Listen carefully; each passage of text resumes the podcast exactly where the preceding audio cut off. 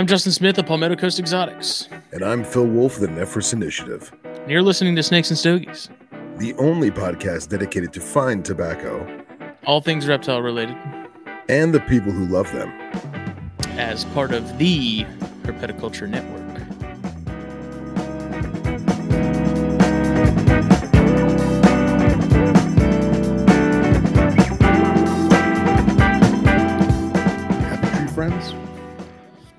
Bob Ross. Happy trees. Everyone who has not seen Happy Tree Friends, go on YouTube now without your children in the room and watch Happy Tree Friends. Was that one of those adult swim shows? Uh, no, I think it was an internet only thing, but it was basically cute, cuddly bunny rabbits and squirrels that like are grotesquely, you know, murdering each other. And ugh, it was horrible. But it was hilarious. It was adorably hilarious. Adorably hilarious. Oh, well, it's Monday. Phil is back. And I am. Howdy, howdy. It's just not the same without you, buddy. Oh, I appreciate it. I uh I re- uh, regret that I had couldn't have jumped in, but it was my anniversary and uh certain things take priority. You know, no offense to our listeners. I would have I would have been there, but I didn't want to. Yeah. Well, if you're watching this or if you're listening to this, it is Monday night and it is Snakes and Stogies episode 158, which is brought to you by blackboxcages.com. It's them out. It is 59. Oof. 59. Oof. Uh, episode 159, which is brought to you by blackboxcages.com. I'll stop playing Royal Match for 30 seconds of my life. Um, check them out Facebook, Instagram, blackboxcages.com. Use the code THN at checkout. Right. THN. Audio. Save yourself. Sorry, Um, hold on. Woo! Save yourself a little bit of money. Blackboxcage.com. And after you're doing, done doing that, you mosey on over Sorry, to Pu- guys. PugetSoundPythons.com. Puget Sound Pythons on Facebook and Instagram. Check them out. Follow them on Morph Market. Yeah, Morph Market. Did you listen to the last episode, Phil? I did. I thought it was good. I was actually uh I was I was yelling at the I'm a very radio. terrible live guest. I can't. You're you're lagging a little bit, Ryan, but you're there. I'm now pairing my Bluetooth headphones because I am lame. Okay. Bark twice if you're in Milwaukee. But no, I listened to the last episode and I thought it was great. And I love Bill Bradley's, you know, insight and his thought processes. I loved it. Him and I share a lot in that regard. Um, I had I was screaming at the radio because I was All like, I, I want to answer these questions. I want to comment, you know, and uh, uh, we'll have to do it again. And uh, I'm eager to see the evolution of it. So It was good. Yeah. There seems seems seems like there's a a pretty big like there's two major camps with the whole morph market thing. It's you're either you get it and you're down with it, or you're kind of like unsure and kind of like just kind of like Bill, Well, you know, like yeah, Bill. and- Bill was like a good, really good person to have there because Bill Right. doesn't, you know, he explained it. He doesn't, he doesn't really use morph market that much. If he's wanting for something, he's going and he's finding it specifically, you know. yeah, So I felt Well, kind of bad because he was just kind of like, I don't. This is really my my jam. But he did have the input that we wouldn't have gotten from a ton of other people. So. yeah. And I, I think, like I was saying, Uh oh. So it begins. Freeze and fill. Can you hear me, Ryan? I can hear you. Can you hear me? Yeah. All right. Seems like I may not have a the best camera for live. So I don't know how that's gonna work. It's very That's choppy fine. on my end, but You can do uh, audio only if you want. That's that's no big deal. We leave that up to people. doesn't matter to me. If it'll help the bandwidth, you think? Uh, it probably will. All right. Maybe that's why Phil struggles so much. Oh shit.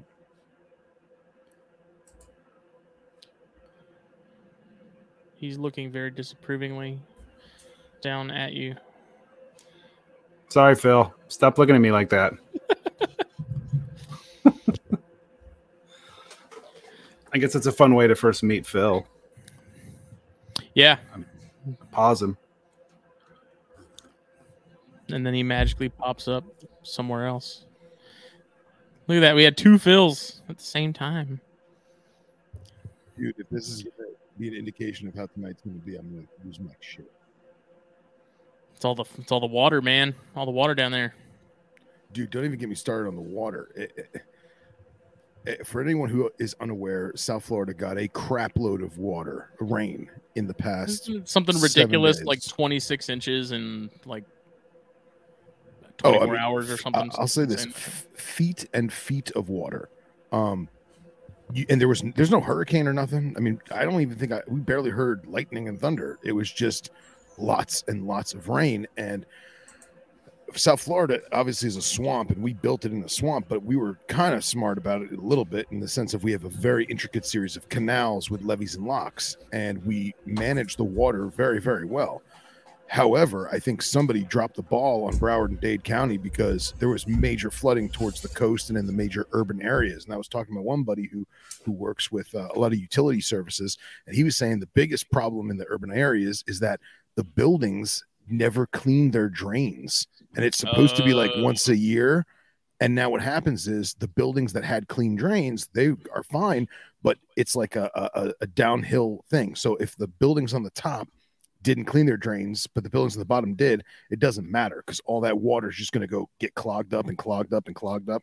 So, one of the biggest problems was not only did Fort Lauderdale International Airport basically turn to a lake, um, but Port Everglades had major flooding. So now none of the tankers carrying barrels of oil can get into Port Everglades and Port Miami because there's no there's no place to put the the stock. You know, there's no place to put the the crates and the shipping the freighter crates and there's a major gas shortage in South Florida.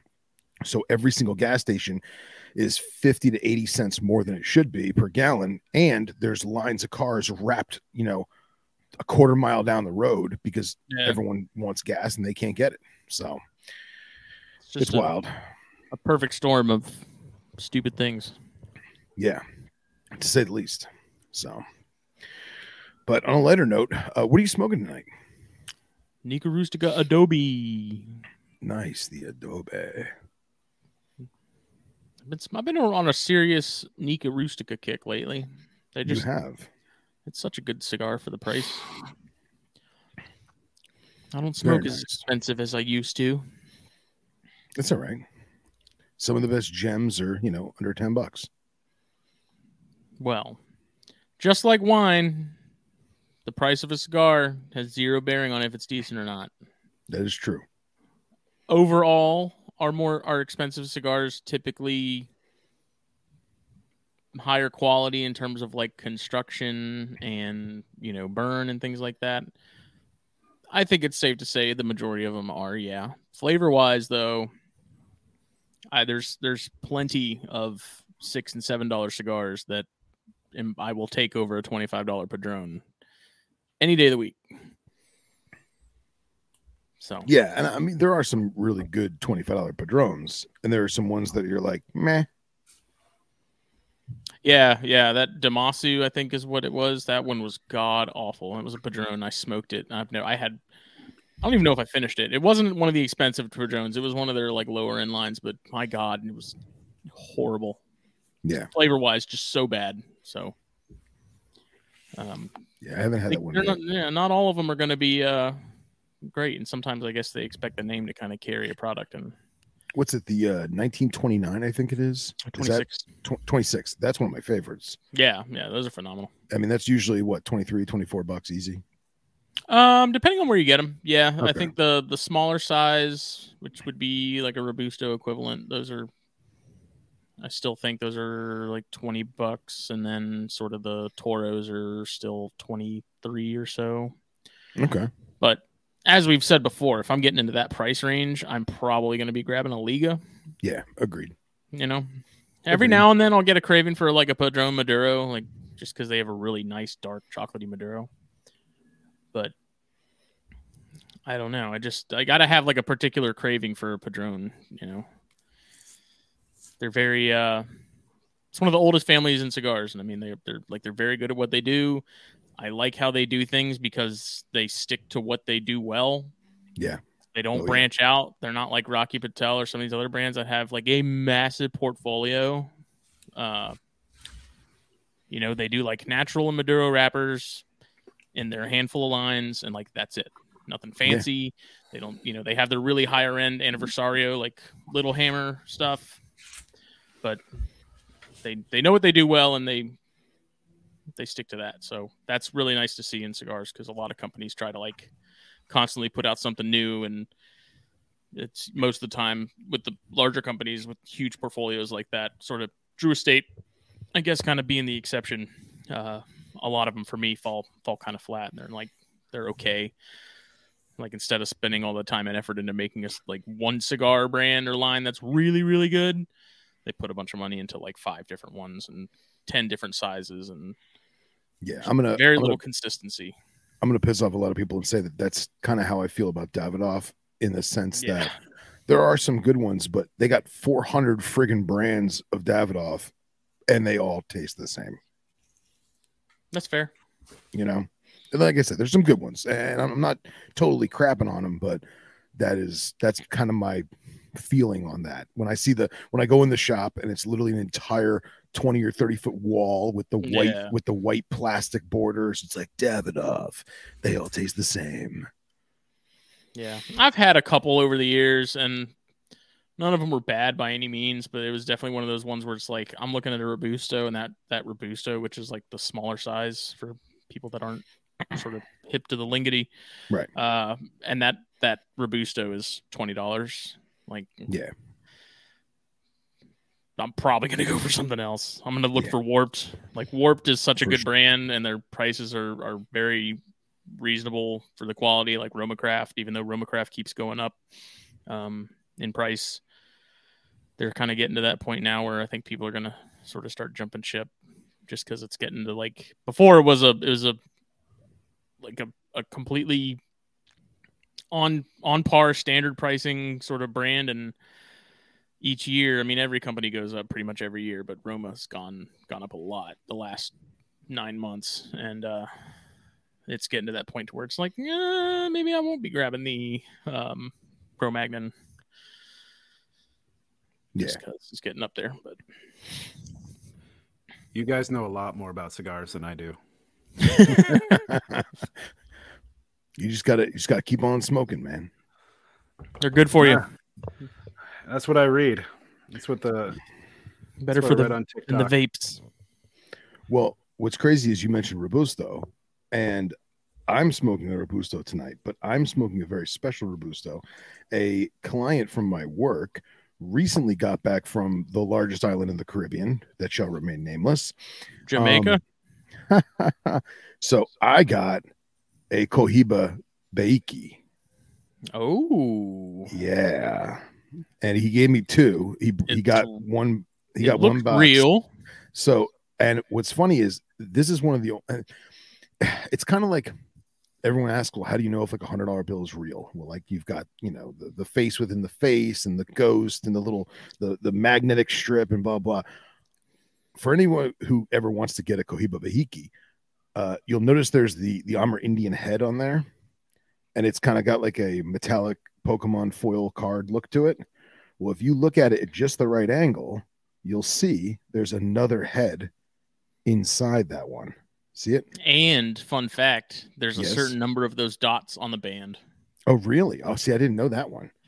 That's like cool. the amount of money there is in counterfeit Cuban cigars is Oh, yeah. insane, and it's to the point to where Cohiba has to literally do stuff like that to be able Yeah. to to prove their legitimacy. Because anytime you go on like a cruise, like people go to the Bahamas and stuff, and they'll bring back. I've had friends who who've done it. They brought me back a cigar, and they're like, "Oh, it's supposed to be a Cuban," and I just kind of laugh. Was like you you probably just paid like twenty five bucks for yeah, absolute garbage.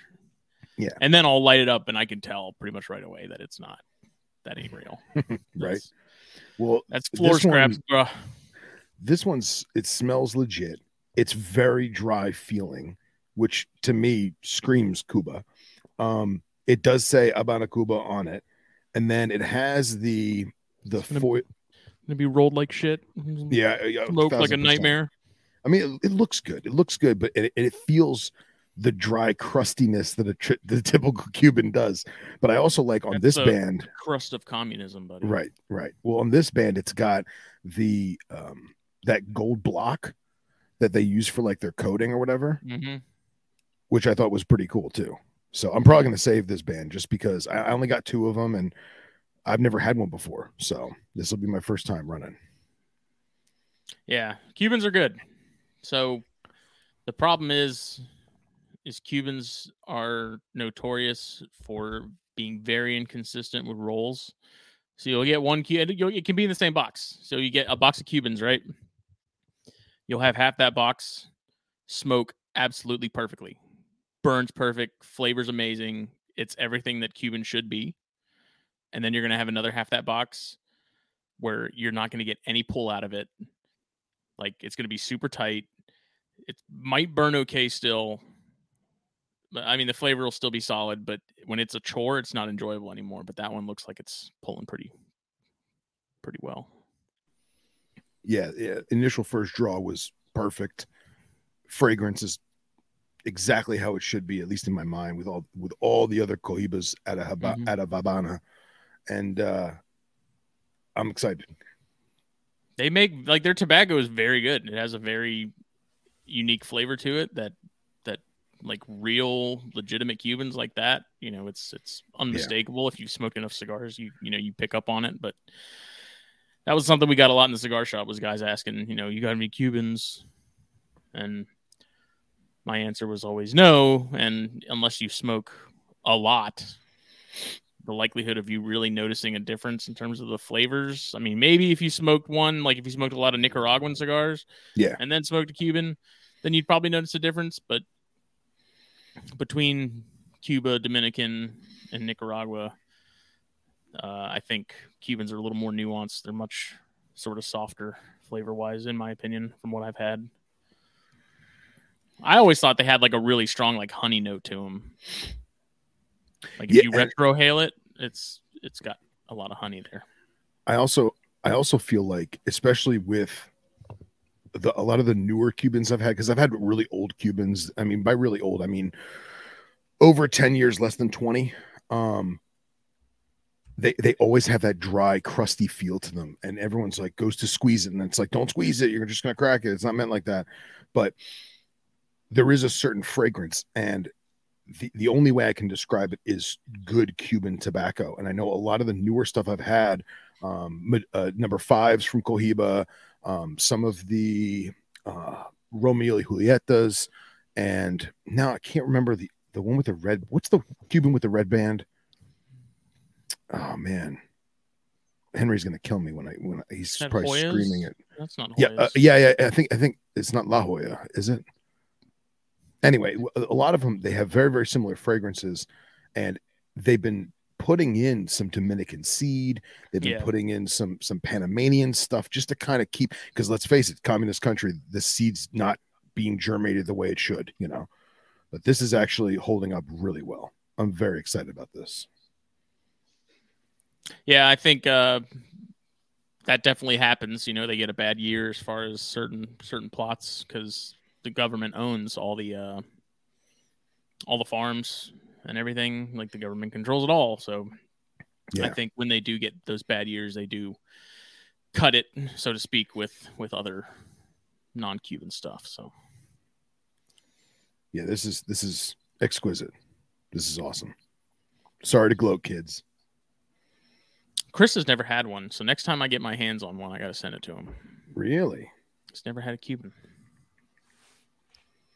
And some people may get them and just be like, "Meh, it's a cigar," and that's fine. I like they really are like they are very good, but again, they're they they have this sort of mysticism that's been built up around them that they're this like Sure. unicorn on you know godly tobacco that can't be touched by anything else. And personally, overall, I think the stuff that that Nicaragua puts out is is just as good, if not better. I mean, Dominican has really good stuff too. Um, I just like Nicaraguan tobacco just because it is stronger. It's much more It's got more more chest hair, you know. Yeah. But we're here. for tobacco. That's right, chest hair. Chest hair. If there's a man on the band with a big hairy chest, that's the one you're looking for. But this week we're here. We're joined by Mr. Ryan Dumas. Hi, fellas. What's up, Hello. man? Welcome to the show. Phil, nice to meet you, man. Pleasure, man. You know, you and I have been Facebook friends for like multiple years, and I don't think we've ever actually chatted. No, I don't think we have. I've listened to you guys for a long time, so um, it's nice to actually uh, chat live. yeah, man. Hell yeah. I turned my camera off because I I think it was uh, sucking up too much bandwidth and it was terrible. Uh, I've never all right. used this thing live, so I turned it off so hopefully you could not freeze. Uh, honestly, man, you're probably good. It's it's my local internet this time of night. Everyone's on Netflix and sucking up the Ah. bandwidth on the Xfinity. So Everybody's watching Bluey. Damn it. Oh, sorry. That is a good show. My my child watches it a lot. And of It's the of the kid shows, I'm like, okay, this one I can actually tolerate if you watch it over and over and over and over and over again. I have no idea what you're Oh. talking about. Bluey's fantastic. Come on. It's a little Australian Shepherd family. Oh, really? Yeah. Is it like know. do you have Disney all- Plus? Look it up. Yeah, I have Disney Plus. Watch I mean, I feel weird watching child shows. Cigarette in his mouth. He's like, what the hell is this? Yeah, yeah. I think it depends how, how you're watching it, Phil. Yeah, Um, yeah. If you're just enjoying the content, I think you're safe. If you're in your Yeah. boxers with a cigarette and a glass of scotch in your hand, that might be a little weird. But if you're just like, let me see what all the fuss is about, then maybe Yeah. we'll go for it. Yeah, that's true. That's true. I remember there there was this time uh, uh my my chick friend was harping on me about watching Frozen. And she's like, You have to watch it. It's the greatest Disney movie of all time, blah blah blah blah blah. And I was like, I'm not watching fucking Frozen. Like, I'm a grown man. It's awkward. She's like, just watch it. It's funny. It's cute. There's there's there's adult humor in it. And I'm like, all right. And I Where? remember I remember putting that on and like eight minutes in, I was like, I can't do this. This just feels this is wrong. I Well, can't do this. I When turned you have off. a child, guess what? You don't have a choice. yeah, but that's you get fine. To, you get to learn all those songs. You learn but to that- love it. Yeah, but then you you can actually enjoy it in secrecy. If I say that I I, enjoy it, I'm a psycho. It's Stockholm syndrome in its purest form. I guess. No, no, no. I, I'd watch them anyways. You see, you have to get through Frozen so you can truly enjoy Frozen too, Phil. Oh God. Oh Jesus. It's a lot deeper. Oh, is it? It is deeper. Oh yeah, yeah. Okay. It's just an iceberg. Duly noted. Number one was just the tip. So Oh man. that's a I'll- different channel. Oh God. Streaming. oh well, Well, yes, tonight we are jo- joined by the wonderful Mr. Ryan Dumas. Thanks. I'm glad you think I'm wonderful. You are you you and your pancake tortoises. They are the most um, disappearing tor- tortoises I, I have. I don't even remember that I have them because all they do is hide. Oh, what a shame. What a shame. is it because they just happen to blend in with all the other flat rocks? Like maybe they're sitting right there, Yeah, like Predator. Like they're just like right there in front of me. just doing a little "What?" clicking noise. What the heck? No, they are. Um, I love them to death, and but they're out and then they're gone. Like if I walk into the room and they're eating and they see me, they like freeze, like oh my gosh, he saw us. And uh, I'll go like open a tub and clean some clean some snakes. Look over there and they're gone like thirty seconds later. They are. Do you ever just- get the urge to just pick one up and chuck it like a frisbee? I haven't yet. Uh, hopefully, I don't get there. Jesus, Smitty. I just a thought. I don't know. It was flat, like like disc golf. Golf, Uh, how do you- golf? Is that it? Yeah, Oh yeah, disc golf. You upset part of the community if you don't make sure it's it's a disc golf. It's not a frisbee. Oh my God. Oh, They're gonna come burn my house down now. I feel like They I'm might- back in community college. Ugh. I always called it frolf. It was just more fun Frolf. and ridiculous. For all It's a I it's a love it. fun game that you do out in the middle of the woods somewhere, like where they ha- where they happen to put up some tees and um and some holes, so you play. It's it's nothing crazy. So That's actually, awesome. we had a cigar rep who's in the Snakes and Stogies group. Um, he was a cigar rep for Aganorsa. I don't know if he still is or not, but he lives upstate in South Carolina, like Greenville, and I guess they have these these disc golf courses, like all everywhere up there. And he's like, dude, me and my friends just go and like, and I've seen videos of people doing it. It looks like fun. I feel like I'd be horrible at it, worse than regular golf, and that's bad. I, it looks like fun, but I also feel like I I'd don't get know. really I- frustrated with it. I feel like if I went golfing for real, I would be atrocious, and everyone that's playing behind me would be like, "Come on, man, what are you doing?"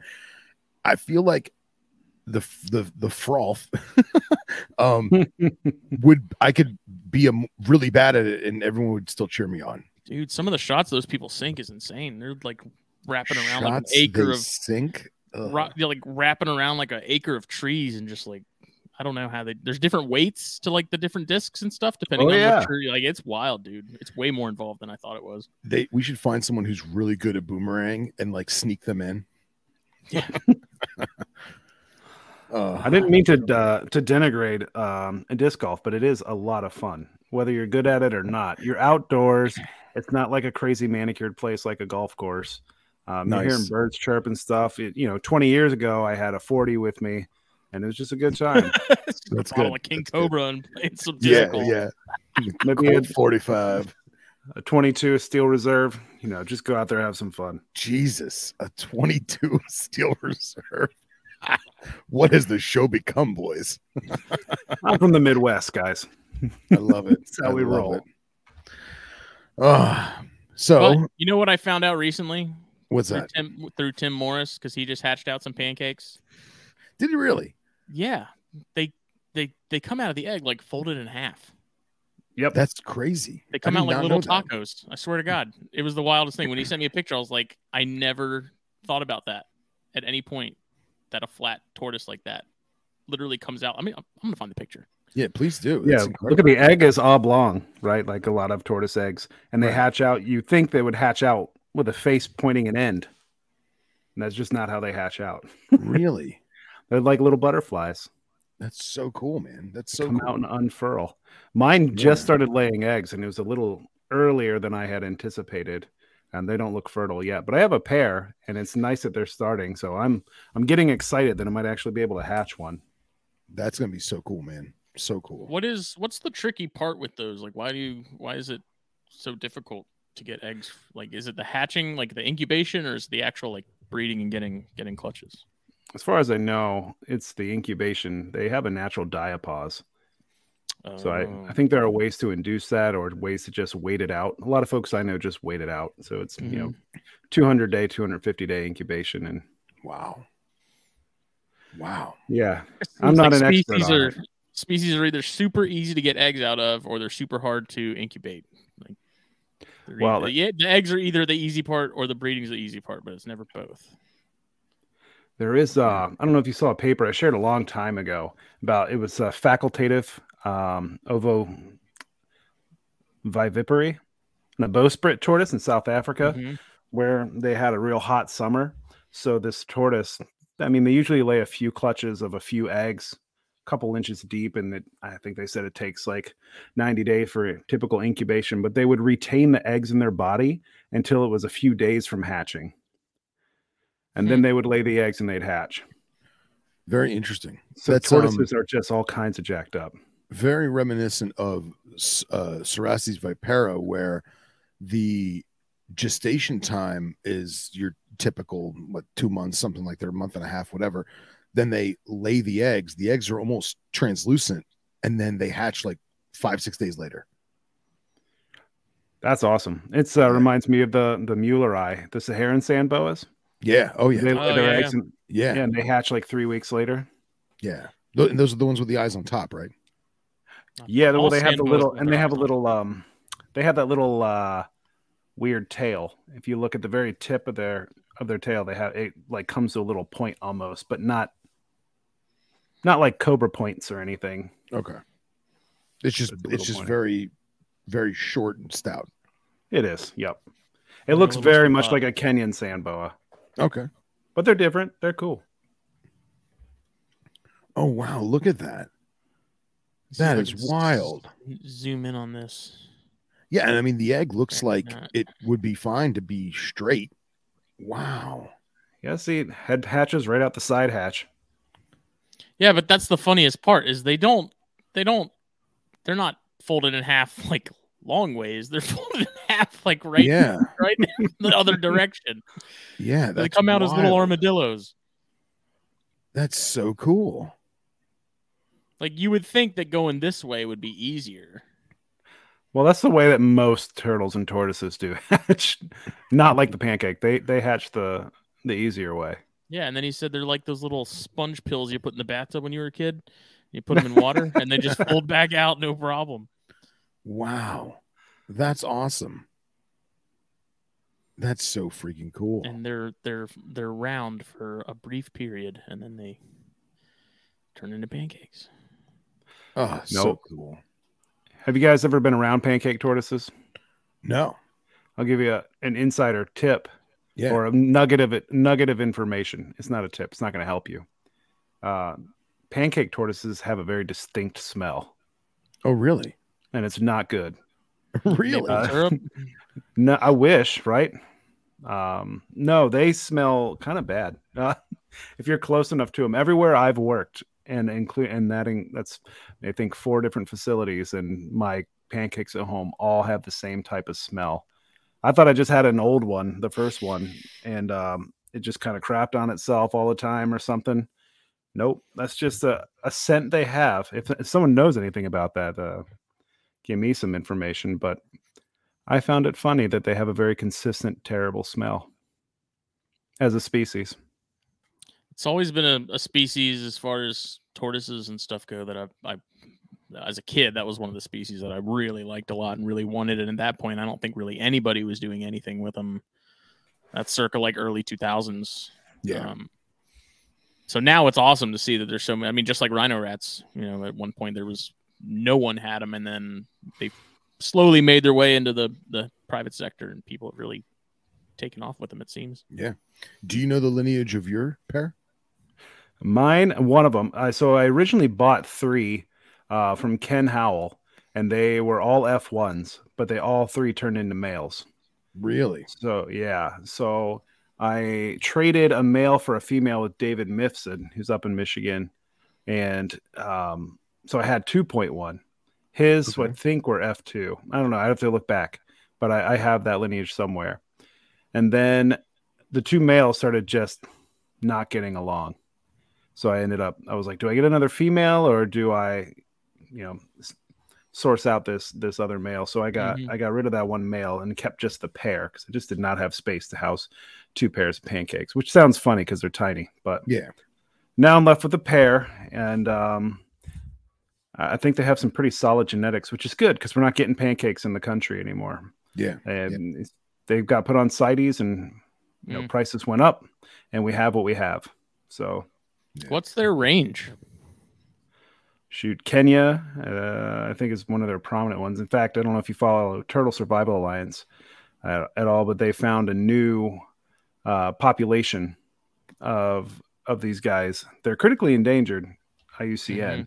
So it's, anything we find is good. And I can't remember the name of the actual.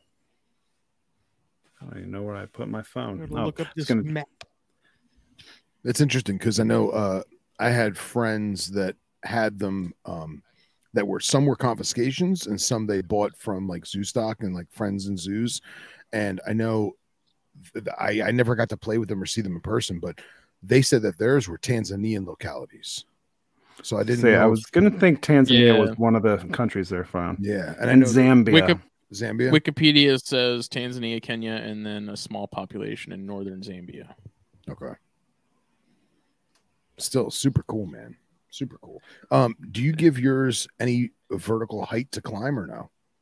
A little bit. They are incredibly good climbers. So Yeah. I have an open top um, uh, tortoise table, I guess. So I, I they're in a five by two by two Wow. um, holding just the pair of them, Wow. and I have a bunch of flagstone. Well, I thought I was going to have four or five, like at Yeah. at least three, and but I don't care. It's they have plenty of room. They've got UV and you know ha- just reg- regular halogen lights, so they get that infrared A and B, Nice. Um, so they they can climb up this stacked flagstone, uh, but other than that, I'm I don't put anything near the edges because it's open topped and they are such good climbers. I mean, they were there was an article in an old um, little booklet I found that showed they were chimney what is it called chimney climbing back in the 60s really? you know yeah so like putting their back against one Yeah. edge and then scooting their feet up so That's crazy. they can get out of anything they are the only turtle i know that climbs better than those guys is probably the big-headed turtle which oh, seems Oh, to be yeah. able to get out of a- anything Yeah. Well, it's, it's also I was going to ask is, do you find them wedging themselves in stuff, or are they because they're in captivity? There's no predators. They just kind of hang out. no they wedge they wedge like crazy Oh, really? Awesome. Yeah, I get angry sometimes trying to get them out because I give them too good a place to hide. There, there are times where I'm just like, all right, well, you're obviously fine. If I can't get yeah. you out. Yeah. Exactly. I've got my like hand contorted at a weird angle. I'm like, get the hell out of here, you son of. a-" All right, you're fine. You're fine. nice. That's awesome. I mean, it's Yeah. annoying, but it's awesome. Well, they got like little angry old man faces too. I there's there's nothing not to like about pancakes, even the smell and the fact that you never see them if you have them. you still love it. yeah, man. They're they're they're super cool. They're always been one of my favorite tortoises, and I don't know. I just my mom's got some spekii, and uh and when I want to get like my turtle kick, I go and I I interact with hers, but I just I know that I could not give them the the the the due justice that they deserve. You know what I mean? Especially a species Mhm. like that that is critically endangered and it is only in a few hands. You know, so Yeah, those species need a lot of love. You know, I'm They a do. Kinixys fan, and I love that your mom has Kinixys. well, that was my segue. So I know I know Smitty wanted to do some Kinixys stuff. So Well, uh, about the the pancakes, as far as their physiology and their shape, is there anything that differs diet wise and natural history wise that is fairly far removed from from other tortoises? Uh, I guess it would depend on the tortoise, but uh, as far as a grassland tortoise goes, they, I, I treat them very similarly. They have the option to always get super hot, and I think I keep their basking around 120, 125. They can always choose to leave it. There's two basking spots, so one can't soak up all the heat. Right. And then I honestly, I'm heading into my favorite time of the year because I don't treat my yard and my neighbors don't treat their yard with pesticides or anything. And I've taught my daughter where all the tortoise safe plants are in the backyard. So this is a time of year where I pay her five dollars a week to give me a bucket of greens, and uh, nice, nice. and she feeds my pancake tortoises all summer. That's great. So no, yeah, oh, it's awesome. I love it. I love being. I mean, we got hackberry trees, mulberry, um, plantain, broadleaf plantain, longleaf plant. I mean, I can go down like uh, the bubblegum shrimp, but like all those things are out there, and um, she really is good at identifying it. She's got an appreciation for all that stuff. So, That's and then I don't have to feed the tortoises. Yeah, that's great, man. I was actually Yes. gonna I was gonna ask is do you have you ever given them a grass to graze or are they really grazers or are they more like nitpickers? Um, they, I think they, as far as I can tell, natural history wise, they eat a lot of fibrous plants. Um, usually, like the produce that I give them throughout the winter, it's just, it's rich and, Yeah. and has a lot less fiber than weeds, basically, or, or more Sure. natural plants. So, uh, I think they just tortoises are supposed to grow really, really slow, It- and that's my that's for what I've seen. And so I like to feed them it. I'll let them eat as much of this stuff as they want. I think tortoises, grassland, grazing tortoises really want to eat all they can, and they should be Mhm. able to eat as much as they want without the fear of of overdoing it. And they will overdo it if you feed them nothing but but like human grade produce. Sure, sure. So I think they prefer if you let them choose, they want like sweet potato, carrots, zucchini, green leaf lettuce because Yeah. it's good and it's it's rich and I think animals know that because you want to get that richness. That's why tortoises will eat meat and protein because hmm they know a valuable resource when they see it. But Right. Oh yeah. um but I prefer to feed them as much natural or um you know unprocessed stuff as I can. Yeah, and I mean, I'm sure a lot of grasses and stuff, like you said, you know, they're higher in fiber, and I'm sure the the caloric uh, intake is probably a lot lot lower on that kind of stuff than it would be with sweet potatoes and and Sure. stuff. Well, their ability to absorb it is also heightened with. Uh, I know it's, Mhm. I don't, if this is lame talk, but they have smooth guts and it travels pretty quickly through their guts. Most turtles and tortoises. So if you have roughage, this real tough cellulose is really Mhm. it passes quickly. They never get to really absorb that much. Oh, okay, Um, that makes sense. fiber helps slow it down. Um, but when you give them something that's way, I mean, you know, like if you've ever seen broadleaf plantain or held a leaf of it, you know how much thicker and more fibrous it is than like a piece of romaine. So romaine's just easier for them to absorb. So they just get way more out of it at the same time. So it's obviously you can with tortoises the problem is too you can do a lot of damage early on Mm-hmm. and not really realize it because I think what's the way someone phrases turtles and tortoises are too resilient for their own good. They can just handle anything. Yeah. Yeah. Yeah. Have you dabbled in protein, like doing ground turkey or anything like that, or no? No, um, my pancake tortoises probably hate me. They um, they get very very little fruit. Um, fruit can mess with the gut and kind of um, mess with the, the the biome that's in their gut. Sure. So I try it. So I don't do much of that. Um, now with box turtles and my Kinixys, yeah, I mean they get probably more protein than they do plant matter. Well, no, they do. It's a, it's a giant shift. So Nice. Very cool. Do you have is like with pancakes? Do people still? I don't know a whole lot about pyramiding, but is that's is that just as much of a concern with pancakes as it is other stuff? yeah, I think so. Um, pyramiding and tortoise any most uh, it's usually in tortoises because they don't shed their scutes typically. Mm-hmm. So like an aquatic turtle, you know, they get out and bask, and you can see their shells peeling because they shed their scutes as they grow. Yeah. But tortoises don't. Box turtles don't either. But I don't think you see that kind of pyramiding in box turtles. Uh, so in tortoises, I think there's a great article somewhere by uh, Mike Pingleton. I found it. Um, I can send it to you later if you're interested. Yeah, yeah. In nerding out, but it's a multifactorial thing where the way each scute grows, if they don't have enough, if the tortoise isn't hydrated enough, and if it's growing too fast, um, it can alter the way their scutes grow. So uh, I try to make sure the tortoises are hydrated. Um, try, I don't try to keep humidity too high. I miss my pancake tortoises probably four or five days a week. Oh wow.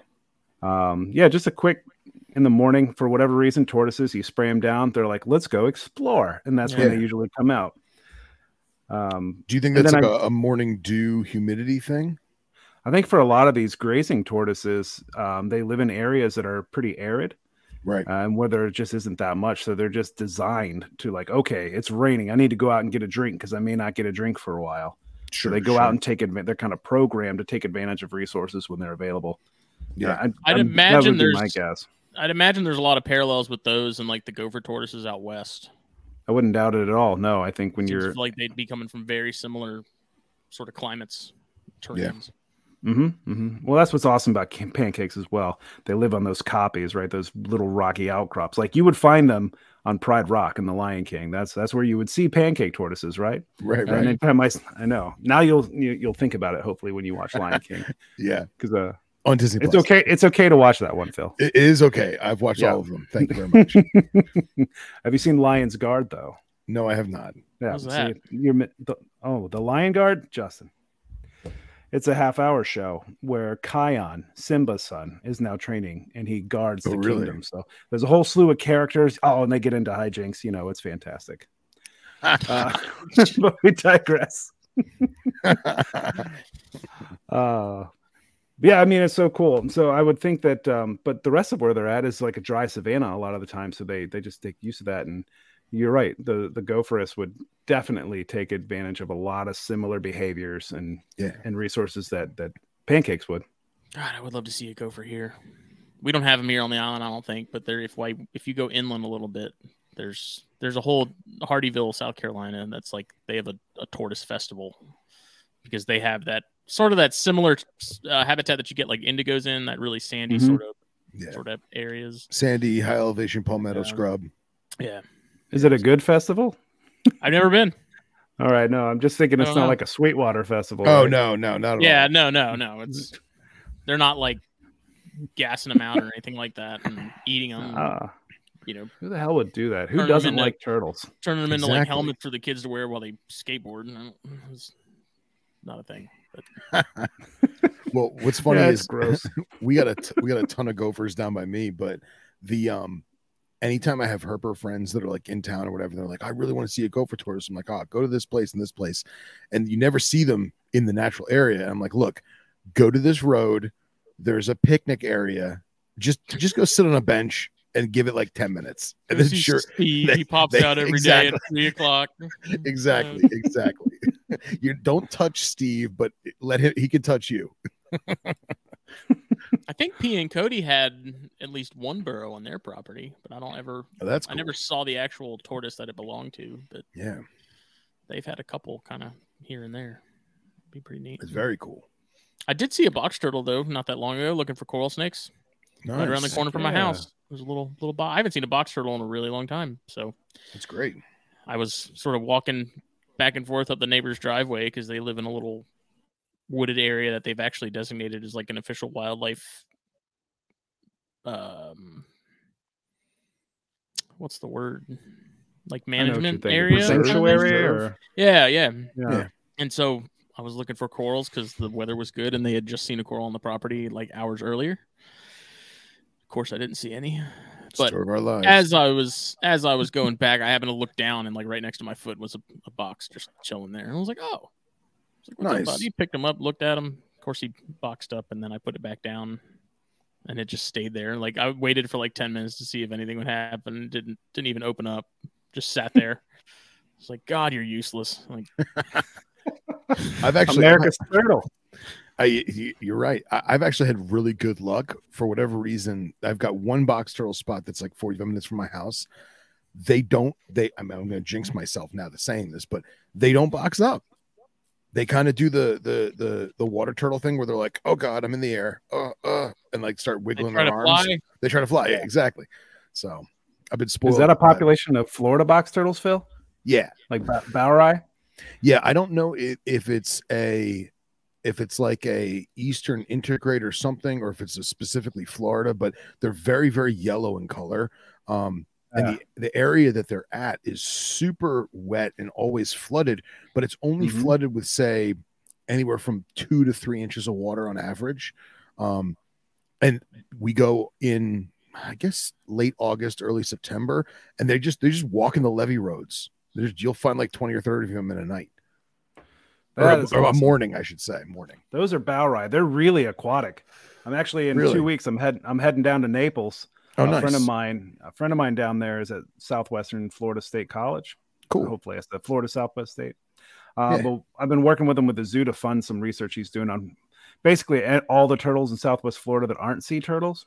Okay. Uh, but our, one of my favorites are are bauri, and he's given me some some fun nuggets on those guys. He's found those things living in salt water. Really? He's found them underwater for a week. Underwater they for a week? Yeah, the babies they find these little ephemeral kind of areas of fresh Sure. water, and they'll and they just they're almost fully aquatic. Wow. Mm-hmm. Box That's these wild. Florida box turtles, especially, they are and box turtles in general are a lot more aquatic than we give them credit for. Wow. Super cool. And then those ones that are, oh, I mean, I'm assuming it's in like Lee County. Do you know? Oh, Like- he I do. I actually I was gifted a pair of locality bauri that I'm raising up from Lee County. Awesome. So now yours, are they, Um, do they have more of like the reddish pink on the head and neck? Or is it just almost all yellow with the the standard box turtle brownish gray? No, they are pure um bauri. I'll see if I can send a couple photos. Yeah, shoot, shoot them over to You Smitty so we can throw them up. Yeah, I just I looked down and this is what I saw was. That's awesome. That's great. It was a really beautiful pretty one. Eastern box turtle. Yeah, I've And seen we've had some here that are like safety cone orange, like traffic cone orange, just wild, wild Wow. colors. And this one's shell was in really good shape. Like this was a really healthy animal. It's, it's funny how like it looks like a little German war helmet from like World War One. Yeah. It's hilarious how perfectly shaped it was like that. Look how tough they are. Yeah, that that thing's been gnawed on around the edges. Um, Yeah, I'm surprised you found one. South Carolina, they're they're dwindling, and that's why you got a lot of new laws. Yeah, yeah. Like I said, I don't see them very often, but I think this was a male. Um, sort of out and about looking around for for ladies or something. But it's nice to know that they're on the island. I've only seen a handful over the over the years, but they you know they are here. Unfortunately, Justin, do you know how to tell the alone. difference between male and female? Is it the eye color, right? Males, yeah, that's definitely one of them. Males have in eastern box turtles. It's not always true, but it's mostly true. The males will have red eyes, orangish eyes, uh, and the male's plastron's also very concave. Yeah, this one wasn't very concave, but it was it was I don't know, it wasn't anything drastic, but because I picked it up and looked. Let me see. I'll bring back that. I just sent you one quick photo of Yep. a male and female that I have. Yeah, those are cool. I oh love 'em. wow. I can't keep woodland box turtles, or that's what we call eastern box turtles in Ohio because they're native and they're uh, a protected species. That's, but I so I, I my second favorite is the Florida box turtle, but now they're my favorite. Funny how that works. so these are the ones from Lee County. those are not. I'm trying to find. Oh, okay, those are just okay. a pair of my. Those are F threes, Okay, cool. I think, uh, or F two Florida box turtles. I'm trying to find the pic. You know, I Wow, that looks so different than what I've got by me. Oh yeah, maybe it's that one on the right is spectacular in my in my opinion. Um a lot different than the rest of the ones I have. Most of the ones I have are like that one on the left. And with the floor with the Bower eye, really um there's no difference in eye shape or eye color. But the Mhm. males have a blockier head. You can always almost see it there. And the males have a super long digit on their back leg. Because you know how Really? box turtles like to like ride the wave, right? They I don't know if you've ever seen them copulate. They stick their Yeah. little back legs in on, in between the carp and the carapace and the plastron on the backside. Uh, and then they lock up. And then he just lean then they just lean back. They're funny little things. Well, I'm terrible at searching through my phone, especially under the gun here. But um, my Lee County ones, uh, here, here's an up close one that I'll send your way, Justin. It probably, uh, what am I doing? Have they done any studies as far as like what the the general territory is for like individual easterns? Like what kind of acreage they're they're sort of sticking to? They have, I don't know it off the top of my head. Um, not all populations, but Eastern box turtles, because of their status, definitely have been looked at more than other other subspecies. Because I'm just all I did wondering like, if, if there's this one here and it's a male that's looking around, like surely there's females around somewhere. I would I would yeah. you know? Well, this is right around the you're a little south, so you're ahead of me with the with the warmth. So this is the time those males are out and out and about looking for females. They're wandering. yeah, I wish trying I'd to gotten a picture of that orange one that that I saw a couple years ago because that was just unbelievable. So I actually that one road I was telling you about with the head all the box turtles. Mhm. I found a female that was not doing so hot, and I wound up taking her home, and I kept her for a while. And uh, this is her, and this is the typical color. Is and maybe it's just yours are like cleaner and prettier than than this one, but that was we named her Allison. I don't know if Justin, if you can make it big screen for a second, Patrick said about a square mile, so but you see how pretty impressive. lightly, excuse me, how light yellow, like the, even the darker areas. I mean, It's she's like clean. sea turtle. That carapace is straight up bauri. I, that Okay. looks bauri to me. Okay, Um, could be a mix of other stuff. I'm not familiar with the area down there. Um, but that that carapace is definitely okay. I'm I'm gonna stop looking for other pictures. I'm sorry, guys. that's cool, man. That's cool. I'm just scrolling and scrolling. You can't see me, just getting frustrated that I can't find it on my phone. It's quite all right. Quite all right. That's cool though. see, now I, I need to see that Lee County stuff, man. Those things look awesome. I'll send you one. I'll go snap a photo Yeah. a little bit. I'll I'll send you one later. Um, that's no biggie. They look kind of the s- similar. So, Yeah. yeah. but man, box turtles are fun. They're metal. They are metal turtles. They, I mean, I feed them like rodents, quail chicks, chicks, things like that. They love worms. Then I'll, I'll offer them some stuff. They like a few veggies here and there. Maybe stick a carrot. They might bit on a little bit. Mushrooms they're supposed to eat, but they never do. Really? Um, but they really do not they like a good like uh, if you ever use Repashy gel foods, they like some of the Mhm. gel foods, um, but really they don't eat that much. I'll throw them some of my tortoise pellets every Okay. now and then. They'll eat a little bit, but they are just they're protein eating They're out for machines. blood. Have you Well, uh, the- tried the berries? first- Th- I have. You know, I got raspberries and I was like, they'll love these. It's Yeah. red, like that means like eat it. And Yeah. they didn't touch them. really? Yeah. That's wild, man. I know. That's so I guess I don't know anything about Florida box turtles. but the first year I put them outside because I, I try to put all my turtles outside for a little bit. For whatever reason, turtles and tortoises tend to benefit hugely from having some natural sun. Sure. Um, they, they all have UV and where I keep them, but um, Can't replicate the, first- sun. you just you just can't. Well, one thing we never think about is lighting intensity. Sure, we give them UV, UV, but like when you're outside, like where you saw that box turtle, I mean, you're probably looking at oh, 250,000, 250, yeah, 250,000 lumens. Yeah. Mm-hmm.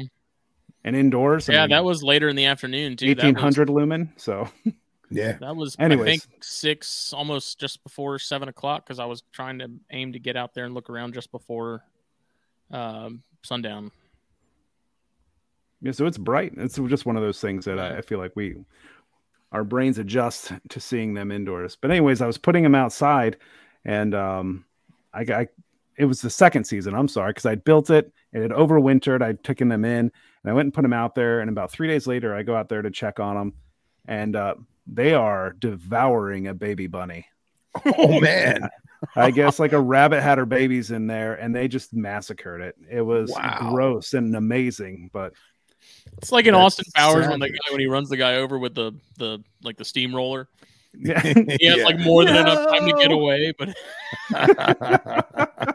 That's savage. I love it. Oh, it was still Ugh. alive. They were eating it alive. I mean, it, they were like zombies attacking a corpse. It was ridiculous. it's a really crappy way to go. Like there's a lot of bad ways to go. Well, that might that's why that might bunnies breed like they do. Yeah. So our, our friend uh, Harry Claiborne says his mom has a pair of Gulf Coasts, and he says that he Oh. can confirm that they never box up. So that's pretty cool. It's very interesting. I wonder if there's a correlation with uh, mm, dependence on on water because Gulf Coast box turtles are really aquatic as well. Yeah. I wonder if they're just used to being. being I able to don't know. swim away. Well, since They're we're on the since we're on the box turtle topic, and I know nothing about Chelonians, what is with this? I don't know if it's Instagram or TikTok thing with the family that buries the box turtles in like four feet of dirt every year. Have you guys seen I seen think? I think I have. Um, And they're they have- they have like tur- it's like turtle dig up day, and it's like mom in the backyard with a shovel excavating, you know, three feet of topsoil. Yeah, I have and seen that. It's been a pulling while. these I know what you're talking alive box. Yeah, like I thought that was crazy. Like we do it every winter.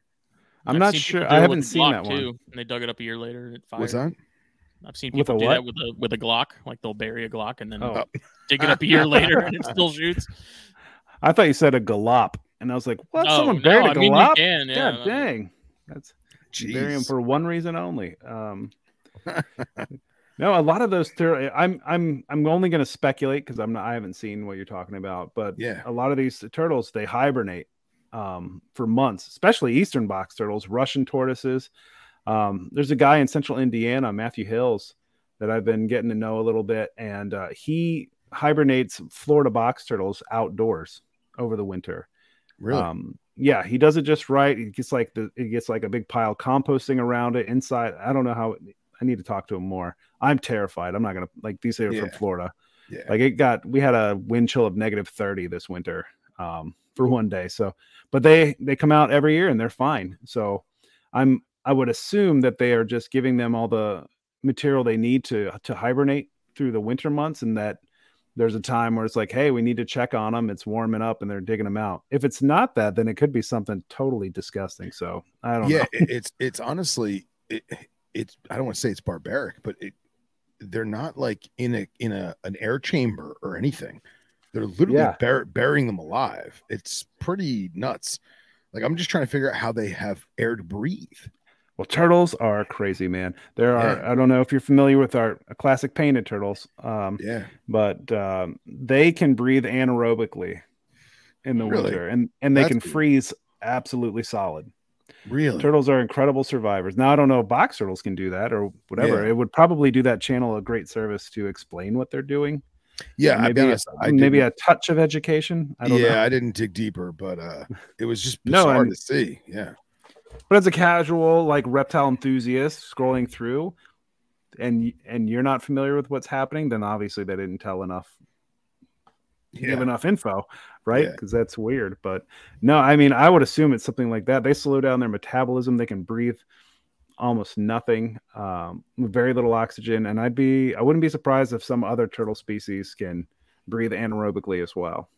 Super cool. All right, so we didn't. I feel like we messed this episode up because we were so excited to dive into everything, but we really didn't get any backstory about you, man. Do you want to give us a, like a, a a taste, or give the people that are this far an hour into the show listening a, a taste of like who you are and what what you keep and everything else? Because I mean, obviously, me and me and Justin know, and I'm sure most of the people in the group chat uh, are are following you in some capacity. But Phil, no one tunes into Snakes and Stogies to listen about me. They're here to listen to us talk about turtles. That's why people tune in to Snakes and Stogies. yes, yes, Um, all right, so I guess I'll give you the uh, the quick wrap up with me. Um, I wasn't uh, one of those kids who like. Well, I did love dinosaurs because I mean, who the hell doesn't love dinosaurs? exactly, exactly. but I didn't always want to work with reptiles. Um, I didn't know what I wanted to do. It wasn't until I was 19 and in college that I was like, you know what? I would like to do this. I got a pet python. Why did I get a pet ball python? Royal python. I'm sorry. It was classier. I got a pet royal python because I watched the movie Road Trip. Really, And you know, the whole scene with the Burmese python. eat 'em, Eat the Mitch. mouse, Mitch. Mitch, eat him. Unleash the fury. Unleash the Um, fury. So I that inspired me to get a, a pet python. And I got a royal Burmese python was too big. What did you um, kill a cheetah? Yeah, boinked her. Um, sorry, I know that I know that whole movie, almost all the quotes. So uh, It's classic. one of my faves. It's it is a classic. Um, but yeah, so I ended up getting a, a python and a ball python, and I love that thing. I love watch named Samson. He's actually tattooed on my arm. Nice. And yeah, and um, it led me to look into options. Like, can someone get paid to do this? So I interned at the Cincinnati Zoo. And I was like, okay, you can. So I finished school and um, a couple internships and volunteerships later, I ended up with my first full time job in in Washington D.C. And from there, I, I worked there for four years. Went to the Bronx Zoo for a couple years, which was an amazing experience. Um, Then worked at a couple aquariums and ended up making my way back to Cincinnati. Uh, now I'm at the Cincinnati Zoo, and uh, so all all uh, thoughts and and messages are my own, not the Cincinnati Zoo. Uh, In Ditmars Awesome. we trust. ah, I love Ditmars. You, if you have, if you're into books, read Thrills of a Naturalist Quest. If you haven't, Very cool. it's a collection of like some short stories that, where he paints an amazing picture of, uh, to let people kind of know how good we have it now, how difficult it was to to buy and raise and keep exotic snakes in like 1920. So it was hard. Go down to the docks on the ship and pick up your shipment from Brazil yeah, exactly um, right. if anyone would even yeah no heat um, amazing book anyways i love ditmars that's the name of my phone Do you have uh do you have the book uh, Hunt for the Largest Viper? i don't actually have that book no Oh, you got to get that book. That's a great I know, book, I man. know. Especially I if have you're a a Ditmar backlog. fan. i've got what's the name of the book So It's that's a not that's not the video, Smitty, but that's I don't know. This similar. is like them exhuming the bodies of these turtles named Squirtle Oh. and Jellybean from three feet yeah, that's ground. that's that's them. Pull 'em on That's the out. turtles. But that's Looks not like the video I Coast saw. box turtles where are those from Look, they're like, oh, thank God, Yeah, thank God you've come. the video I saw may, it may have been older, but it was looked like it was way oh my gosh and it the and it was like rich black mud that they were digging them out of. huh And they hose them off. Oh, I'm would sure you it's look still at that? freezing Cold, you know, just there you go. Yeah, that's it. oh no that's, That's a nice looking. that's box a little though. eastern box turtle there are some eastern box turtles that are absolutely stunning i love the variation in those things I like how they have the little like pet cemetery circle of rocks. i know You know, Yeah, that's, right. that's Turtle a nice day. touch. Oh my god. What if you? What if they like the Earth shifted like four feet to the left or right, and you're digging and digging and digging, and there ain't no turtles there? Oh my gosh, I'm just. I don't know. That's wild. It would be an experience for the kids to dig them up and them not be okay. Yeah, right. Well, kids, let's talk about something new. Yeah, exactly. Circle of life. This is what a skeleton looks like. Oh my god. They look like man. It's like that little girl they pulled out of the well in the '90s. yeah, right. Like, oh my god. Just thinking of what's going on in that turtle's head right Yeah. now. It's like an old man just being like, "Yeah." Do you imagine like when they buried him, So mad. the turtle's just like, no, no, don't, Wait, wait, don't wait. dump the dirt. Ah. Oh, it's like that Edgar Allan Poe story, you know, where they're bricking him up behind it. Like, what are you doing? Yeah. Oh, geez. Well, I don't know. There's a lot to digest there. yeah, a lot to digest. oh God, lot to unearth. man. So all this crazy zoo action got your tor- turtle, turtle, turtle, turtles and tortoises. Jesus. Um, you're also a Python guy, and you have some pretty amazing Morelia. I think so. I like. I, I think so. Yeah. Yeah, I mainly focus on coastals and the xanthic gene. Um, which is funny you it- should funny you should mention that because after uh, i don't mean to interrupt you but i actually have no, you're fine. several questions from the one and only billy hunt when i told him Oh, that you were coming on he's like dude you got to ask him about the xanthic and blah, blah. so g- continue please Oh yeah, yeah. Um, I it was uh, when I finally came back to Cincinnati. I was like, I think I'm gonna be here a while. I'm gonna actually start getting back into keeping reptiles, um, and really put some emphasis on breeding. And one thing that just stuck out to me was uh, I wanted to work with a recessive gene for a number of reasons. One, um, they do hold their value. That's not the primary gene, but they technically hold their value, or they It's seem to satisfying long term. and it's more yes i wanted a project that would hold my interest for a long period of time give me something to work towards and you know it's been this long and i still haven't reached my final goal so still working on it um, and uh, so I, I struck a deal with eric kohler and that's where i got my line of xanthic originating from. Eric's a great guy. I love talking to him. Got to get him on the Hilarious. show still. Hasn't it's we been a haven't while since i've talked to him but hilarious dude. if you yeah uh, salt of the earth awesome human. Um really couldn't recommend him enough. Um, but that's where my first xanthic came from. And originally i wanted to do i was going to do caramel and xanthic. Um kind of go for that fake ghost sure. kind of look. Um, but eventually i just really liked the xanthic and i really started liking the red the red gene so i'm really working towards um, creating a stripe of red xanthics. Nice. Uh, a striped red xanthic project. That's that's my main focus with coastals right now. So i do have some tiger blood in there but i do have a line that's um, that doesn't have any tiger in it but it is striped. So working with that.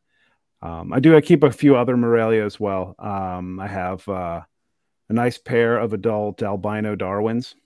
Awesome. i think they are just they are gorgeous. The pictures That's- are doing yeah, them no that's one where, justice. like you see pictures and then you see one at a show in person, and it's like, oh, okay.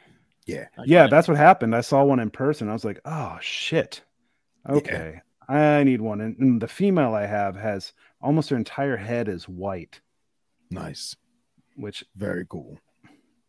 But two years in a row i've struck out. I've got 14 slugs last year and 12 this year so damn. that's a gut punch but we'll see. Um, i might give her this next year off just because i put her through a lot but then also i'm like well she's fine. She's eating and um, damn it i want to hatch out some albinos. Uh, yeah. I feel like Darwins don't get enough. love, gosh. They 'cause don't. e- even like regular Darwins, like Dan Colgan has some, and those things are unbelievable. Yeah They're man. beautiful. Mine are buttholes. Um, Yeah, it sounds like that's pretty par for the course with those. Though. see that's crazy because i have one darwin and that is probably my friendliest carpet Is it albino? no that Uh, maybe maybe there's something to that. Maybe the albinos are just like, I can't see crap. What is this? well it's funny because I don't know. Bite first. Billy Hunt ha- has an albino Darwin that's a complete asshole. so Yeah. maybe it is. Mine are both dicks. I I don't look forward to cleaning them out. I'm like, ah, shit. Yeah. Uh, Uh, but I love well- those guys. And then I have so I'm uh, me and David Kelly are working together. We're on breeding loan. I have uh, a pair of rough scale pythons here. Nice. and um, I didn't see any copulation this year, but she had her prelay shed like I think 28 days ago now. And she's got seven huge eggs in there. I can feel them. She's a real Nice. nice, real nice animal, and I'm just hoping they're fertile and that she lays them for crying out loud. 28 Yeah. days feel- feels like forever. Usually, Oh, when they go longer, I'm I'm like, ah, nope, it's slugs. It's another another species that is just so awesome to see so many people being successful with them and then finally getting getting out into more people's hands. Yeah, and the story behind it. It's just yeah, it's and the fact that we have the whole story. Like Yeah. that's so cool. And that they haven't bred themselves into obliteration. That's true. Mhm. You know, they must be a really strong species, and not a lot of deleterious genes hidden in there. For But sure. I got Yeah, that animal just about to keep. how how lucky we are with with that in rough scales and bredlis Mhm. too. You know that they're like the the genetic bottleneck has already sort of happened, and what we have were, is fairly you know very stable. Yeah. Yep. I just picked up a clutch of Bredlis because I, I saw an opportunity to pick out uh, a couple that I wanted. So I just added Bredli. nice. Uh, hmm So You, you had them before, right? long time ago, 2007, Oh, okay. Wow. I, I had to sell the small uh, population of animals that I had when I took my first job and moved to DC. hmm And I had a beautiful pair, a, a very common looking male, but Mhm. I, I love the classic examples. And then I had a, uh, a, a stellar female. It's on my Facebook page somewhere, one of my albums from 2007. Unbelievable. Uh, I miss that animal to this day. And uh, I don't know why it's taking me so long to get back, but yeah, I got a couple from a 2022s that I'm raising up and uh, several that need new homes. Wink. And Nice. Nice. that I think that does it for the Morelia, though. I, I my collection's not that huge. Um, I love carpet pythons. Coastals are my favorite. Um, oh, I do have a pair of Rockhamptons. I'm sorry. Nice. Very cool. Uh those those might be those are worse than the Darwins. Really? Those, yeah. I they they have they per they're they're originally produced by Eric Kohler too. I think they're 2013 animals, 2012 animals. I don't know. I Mhm. got them secondhand, um, but they are. I think they're brilliant. I absolutely love them. Hmm. I always call them U.S. type too because I see, you know, I hit iNaturalist and I see Rockhampton coastals. They look nothing like the ones I have. I'm like, "Eh, this is what we call them. Okay, this is Yeah. their these are U.S. Rockhamptons. Um, but Has anybody done anything with with those and like Brisbane's for like tying in xanthic stuff? Yeah, Yeah. yeah. Rockhamptons were what uh, the Swedish line of Xanthic was bred into. Rockhamptons are Okay. heavily influenced in the coastal Xanthic line. Gotcha. All Xanthics, uh, I think at this point, all Xanthics have Rockhampton. Really? So I, I got my, my Billy Hunt questions, if I may. So he wanted to know um, how long did it take to to really get the look that you're looking for? I'll let him It's- know when I get there. and then um, and then are you like actively trying to refine the Xanthic Tiger, or is it just kind of be like a, a byproduct of, of the other Xanthic stuff you're doing? I'm actively working towards striped Xanthics. Uh, I'm trying to. I started with tigers, and then I had some alternate routes, and I had some non-tiger blood, and I started getting some. Because coastals will produce some nice stripes on their own, Sure, just sure. natural variation. So I'm Yeah. isolating that stripe that kind of popped out from a pair of unstriped animals, um, Nice. and that, and so I'm really excited about that.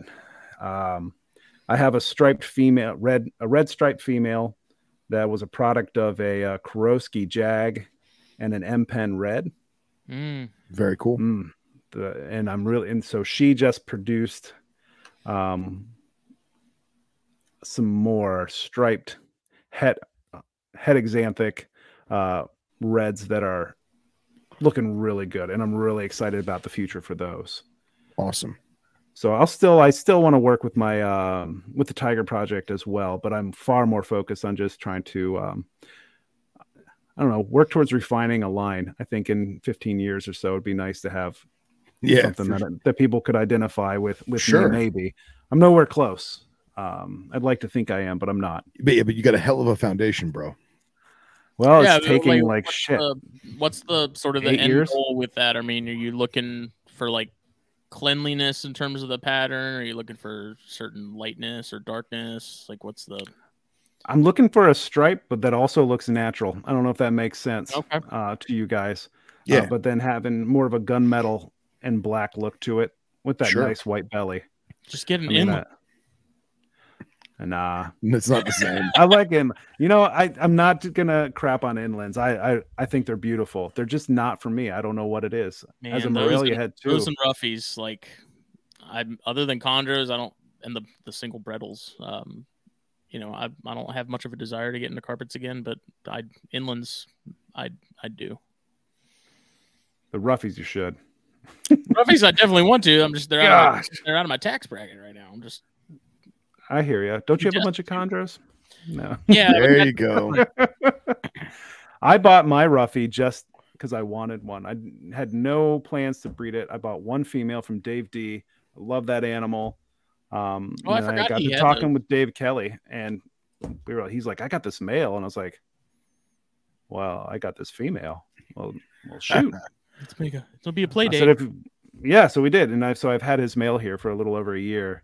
Uh, I don't think they were ready last year, and then this hopefully year they were, but we'll see.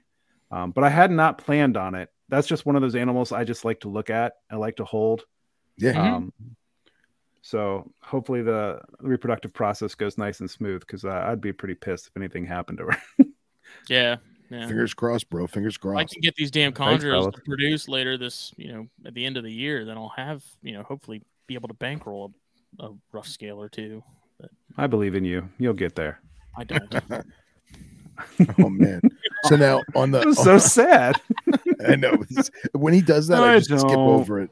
When he when he does that that that that self sadness, I just right over It's it. It's those lowered expectations so that he can prepare himself for sadness That's true. and be surprised by happiness. We You know call how many it corn snakes you got to sell to get a damn rough scale? we call it Uh, like overtly pragmatic. uh, well, on the on the, your striped coastal stuff, i- are you focusing on more lateral stripes, or are we just trying to go from like head to tail, like a complete tail stripe, or wh- what are some of the goals? Ah, it's tough to say. Um, I, I'm I'm not trying to look for anything like. I think tigers are absolutely stunning. I've always, I mean, stripes on coastals, stripes on carpet pythons are always, uh, Yeah, are always nice. But again, I'm not looking. I'm just looking for something that looks distinct, and I think I'm getting there. Almost like a. It sounds boring, I guess, but I like a nice looking stripe that's kind of broken and almost like a puzzle piece stripe. a, a more natural stripe. It- Yeah, not- I don't know how else to for- say it. yeah, you're not looking for perfect racing Mhm. stripes. You know, it's something that's legit tiger bred to be a striped animal, but has the natural long linear lines that are still attractive. Yeah, I mean it's it's one of those things I'll know it when I see it. Um, Sure. I think, and I, I, it feels so loose and to to say it that way because I know there are a lot of folks who are like, actually, I'm looking for this fifth scale behind the head to have this shade of green. Yeah, yeah, exactly. and I'm like, man, those people are are awesome. I don't know how, like, but I'm Yeah. just. I love the way that red carpets look. I love the way that xanthic carpets look, and I want. I love the way that at least so far the hats look together Yeah. and I and I love stripes. So I want to see this all come together until I see something that I'm like, yes, that's that is what I want. And I think with the next, once I grow up, some of my holdbacks, I, I think I might have a shot at getting something that uh, that I like. Sounds good, man. I love it. So you know, just another five years or so. Holy hell. Look at that freaking snake. My eyes. Wow. Right, that's the female down the bottom. You see that bright white head and neck. Wow. like, she's stunning. That's like retic white. That's Homeboy's watching incredible. himself get it on, Good for him. like Christian Bale in American Psycho.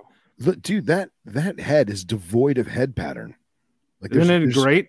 there's a little bit of stamp like on the ocular, but dude, that head is amazing. It's just got a little bit, a little bit of uh, light highlighter marker on the head. Yeah, that's Yeah. weird. Yeah. Man, and I mean- honestly, like I'm not an albino guy, but albino Darwins are probably hands down my favorite of, of all the albinos out there. And dude, those animals are incredible.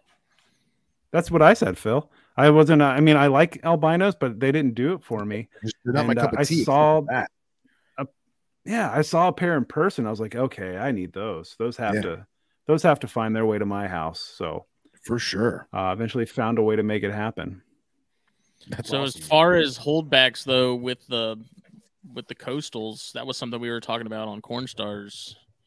Well, it's been a while, but we were talking about in the little group chat, the corn stars group chat we have, uh, you know, with line breeding and stuff and choosing holdbacks, you know, how many, if you're trying to stick with something long term, like how many are you wanting to hold back per clutch to con- like if you're I- really focused on a line, like do you have sort of a set number ratio that you you want to stick with when you when you do get some?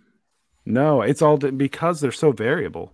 It all depends on what the outcome is of that of that clutch. Once I see them come out, once I see them develop a little bit.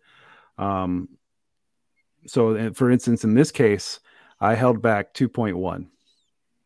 I have the mom who is a head xanthic red stripe that that I love. She's wicked. I guess there's a theme here. Maybe I'm just mean to my carpets, but but I have two stripe males. Um, one is a, a regular stripe or a non-red, and the other one is a nice looking red. And then I have a home I have a homozygous xanthic red female with a stripe who has been an, an asshole eater and is driving me up a wall. So she's slow growing, but she's getting there. But Hmm. yeah, I, I held back 2.1 from that clutch. And if there were more stripes in there that I liked, I probably would have kept those too. Nice. Um, yeah. We were talking about because Mutton was on NPR a couple weeks ago, a couple months ago, and he was talking about you know if you're doing like a line project like that, it would be in your best interest to hold on to as much stuff as possible until you can kind of get a better feel for for the sort of the field in terms of what you got. yeah. Um, because that's sort of been my my problem with the with the Ladies Island like locality corn stuff is I haven't held on to that much from the past two clutches, so probably should have held on to more, you know, long term. Well, I like Nick, and I think that's easy to say when you have the capacity to hold 10,000 Yeah. carpet pythons. It's like, true. Yeah. I'll just hold back all these clutches, but I've only got so many space, so much space. So there, are, there are decisions that have to be made, um, both because of the time I have to offer these animals and um, recouping some some costs and helping to provide more resources Sure. for the animals I do have. Sure. So I was just being I get it, though. with mine. I was like, oh, I'll keep a pair. That'll be fine. That'll be plenty. And then I'm like, I probably should have kept at least another pair. eh, keep a pair from each clutch each year. I usually like with any of the holdbacks, I Build either it up.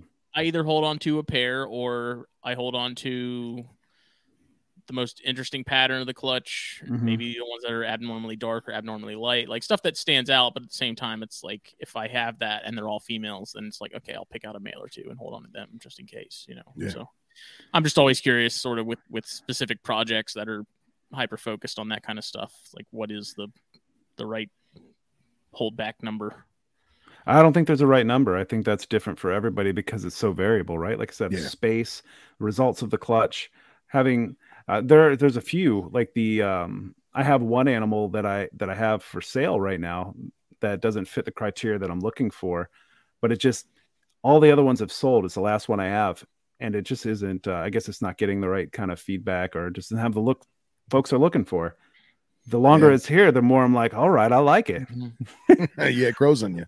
And okay, well maybe this is a different direction I can go then. All right, well maybe you'll stay. And that that's happened before. Um, so the longer something's here, the longer I'm like, no, people don't see it. They don't see this guy. I'm keeping Yeah. him. I'm keeping Yeah. him. So who knows? That one may end up staying here. It's just got a funky pattern, uh, Mhm. nice and variable. Nothing, nothing stripy. Just a good looking animal. That's great. I Jake was got actually coastals from Billy that are really good looking. Those have been growing up real nice. Billy's got nice coastals. Come on, he does. He he's got. I don't think you're going to get a bad pair. he Yeah, doesn't right. have any. He doesn't. All of his animals are nice. Yeah. Yeah. All his stuff. Well, I was going to ask you, talking about holding stuff back, is especially with some of the uh, coastal stuff and some of the red stuff. Are you waiting until you start to see more?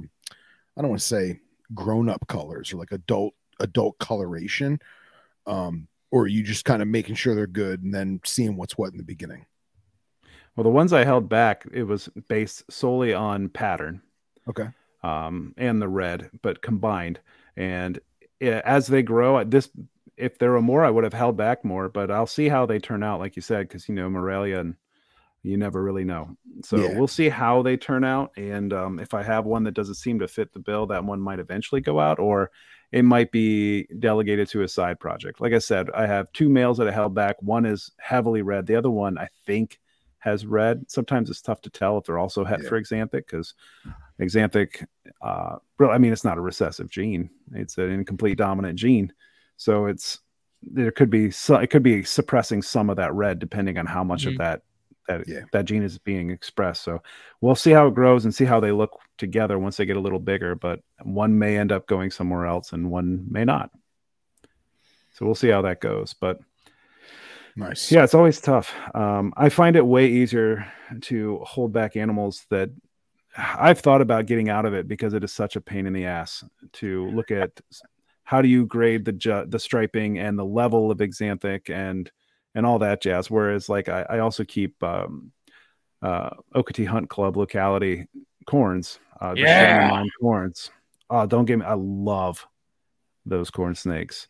Um, I got a pair from Ralph Mills a, long, a while ago, and then a couple years ago, I got some from Howie himself. Um, and he sent me an absolute just bomb pair, and they're all beautiful. But this pair that I'm raising up is going to be spectacular. But what's so nice is, um, for the most part, like you're not going to be disappointed. So Yeah. Yeah. I don't Yeah. I don't need to be like, well, I think uh, I'm going to hold back this one for the pattern, and I'm going. I, I I'm probably not going to hold any back for a while. But I again, all I'm saying is like same with the Rockhamptons. It's like most of them have a very similar look. There's nothing crazy about Mhm. them. Um, I don't have to like grade them like this is an A grade tiger and this is a B grade tiger, and this one and um because some of that gets tiring. And Sure. um, so I there that goes through my head easy a lot as well. Like it'd be nice just to not have different graded animals, but Yeah.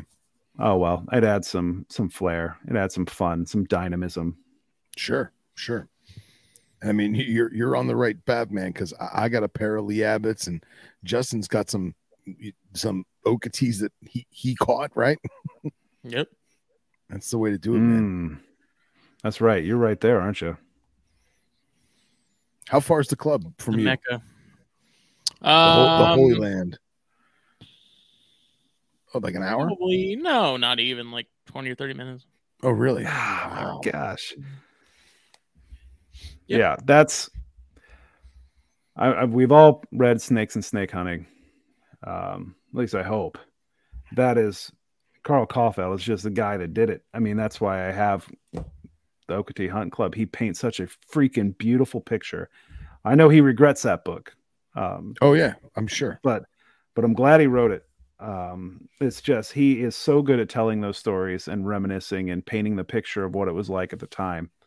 Um, yeah, I mean, shit. Sherman Well, Line it's- Okatees, yeah. they they aren't they aren't going anywhere in my in my collection of animals. It Yeah. was wild to because the Dragon Traders talked about the the Hunt Club sort of briefly, and they mentioned that like it got to the point to where the people that I guess got that land after it was all said and done, like people kept coming to try and get corn snakes, and it sounds like they eventually had to like chase people off because it was Yeah. essentially turned into trespassing. Like it's yeah, they crazy. get tired of it. That's why.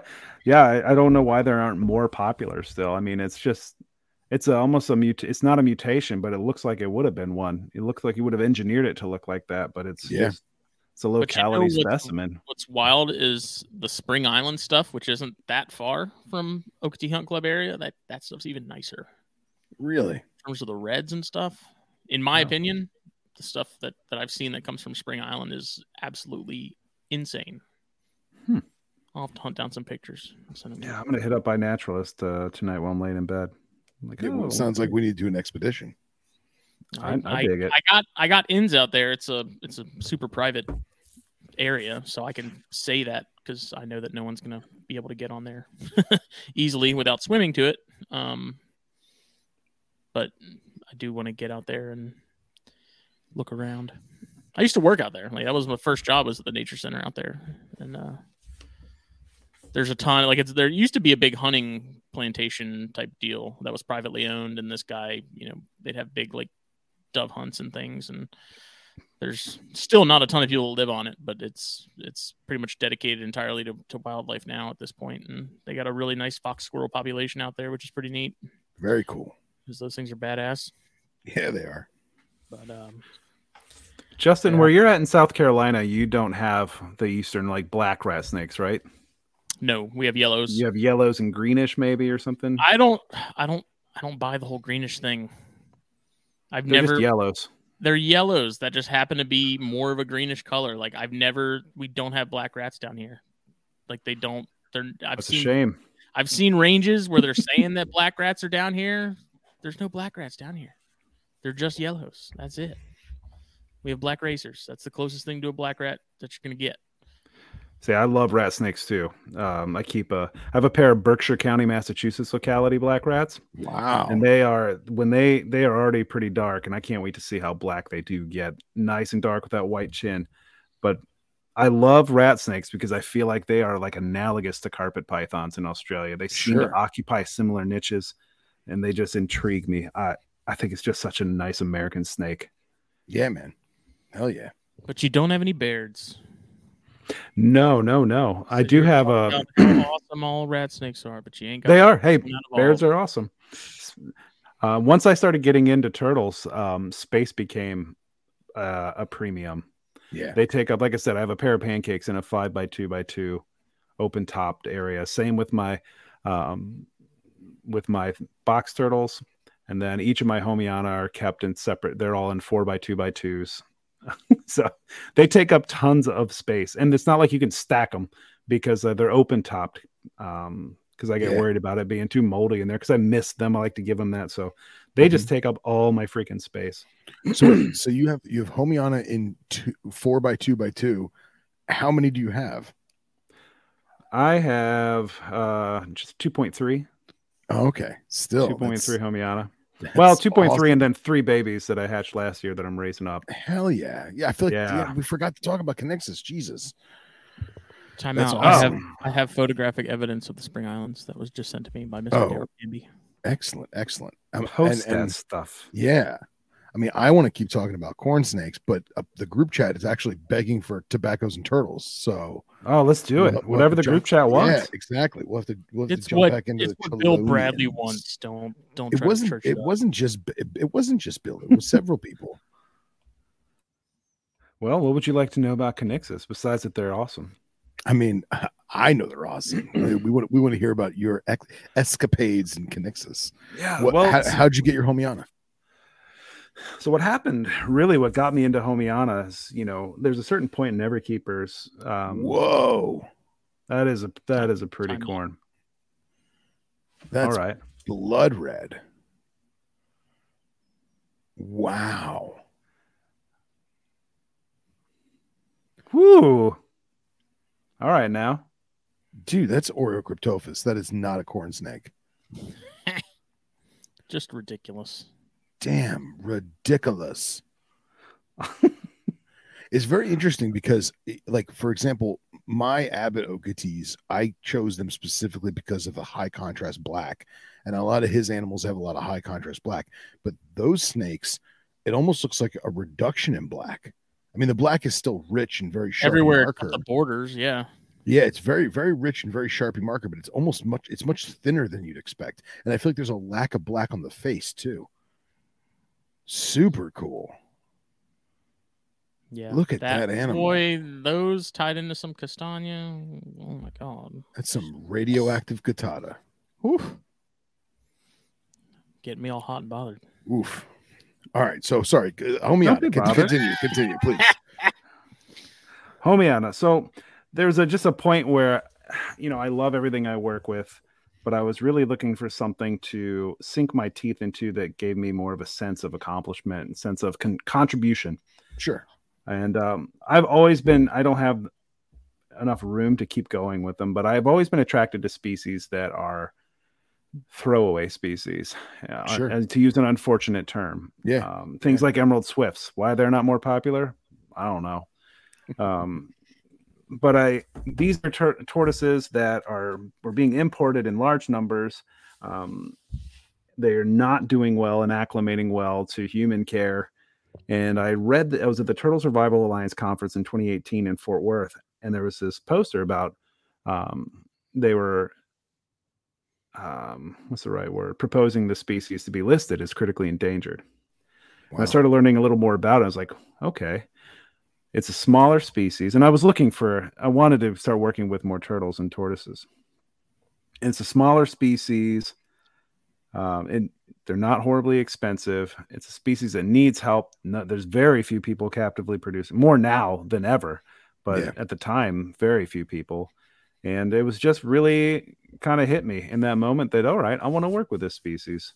Um, so I started looking around and I didn't want to buy anything that was actually like, I didn't want to bring in wild caught animals. So I was really looking for either long term captives or um, captive bred uh, because I wanted a healthy stock that I wasn't going to have to work too hard to establish, really. Sure, sure. Uh, and it ended up leading me to um, I met Jeremy Thompson, the Excellent. Kinixys Cooperative, who's a hell of a dude.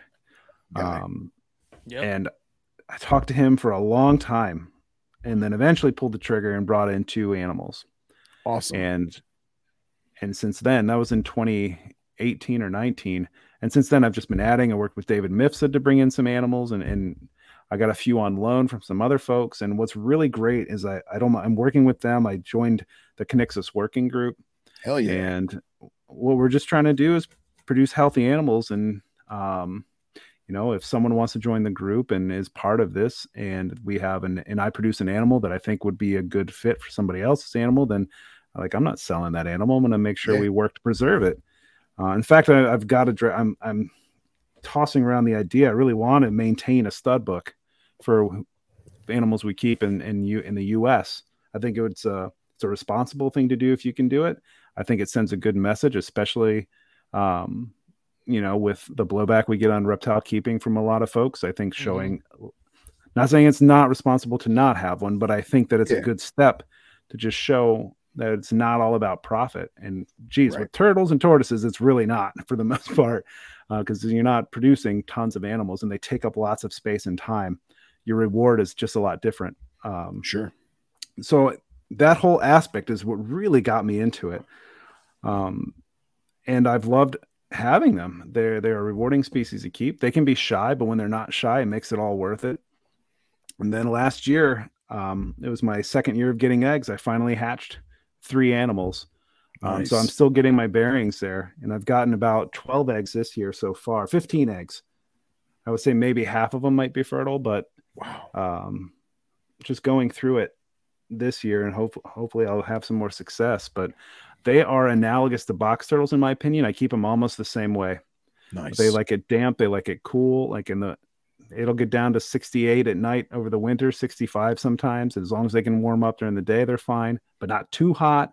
I think the basking I might give them is close to 85, 86 and they can it's on i have it on a randomized timer so they get about three to five hours of basking per day but every day is a little different kind of encourage them to move Yeah. i don't Yeah. want my- i don't want these guys to be too sedentary Sure.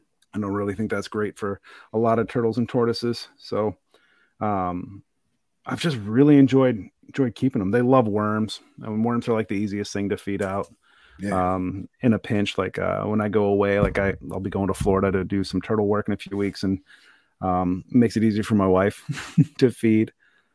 But yeah, I don't know. It's just they reached out to me at that conference, um, and then I've never been disappointed that I went down that road. They are awesome little turtles. The babies are sharp as hell.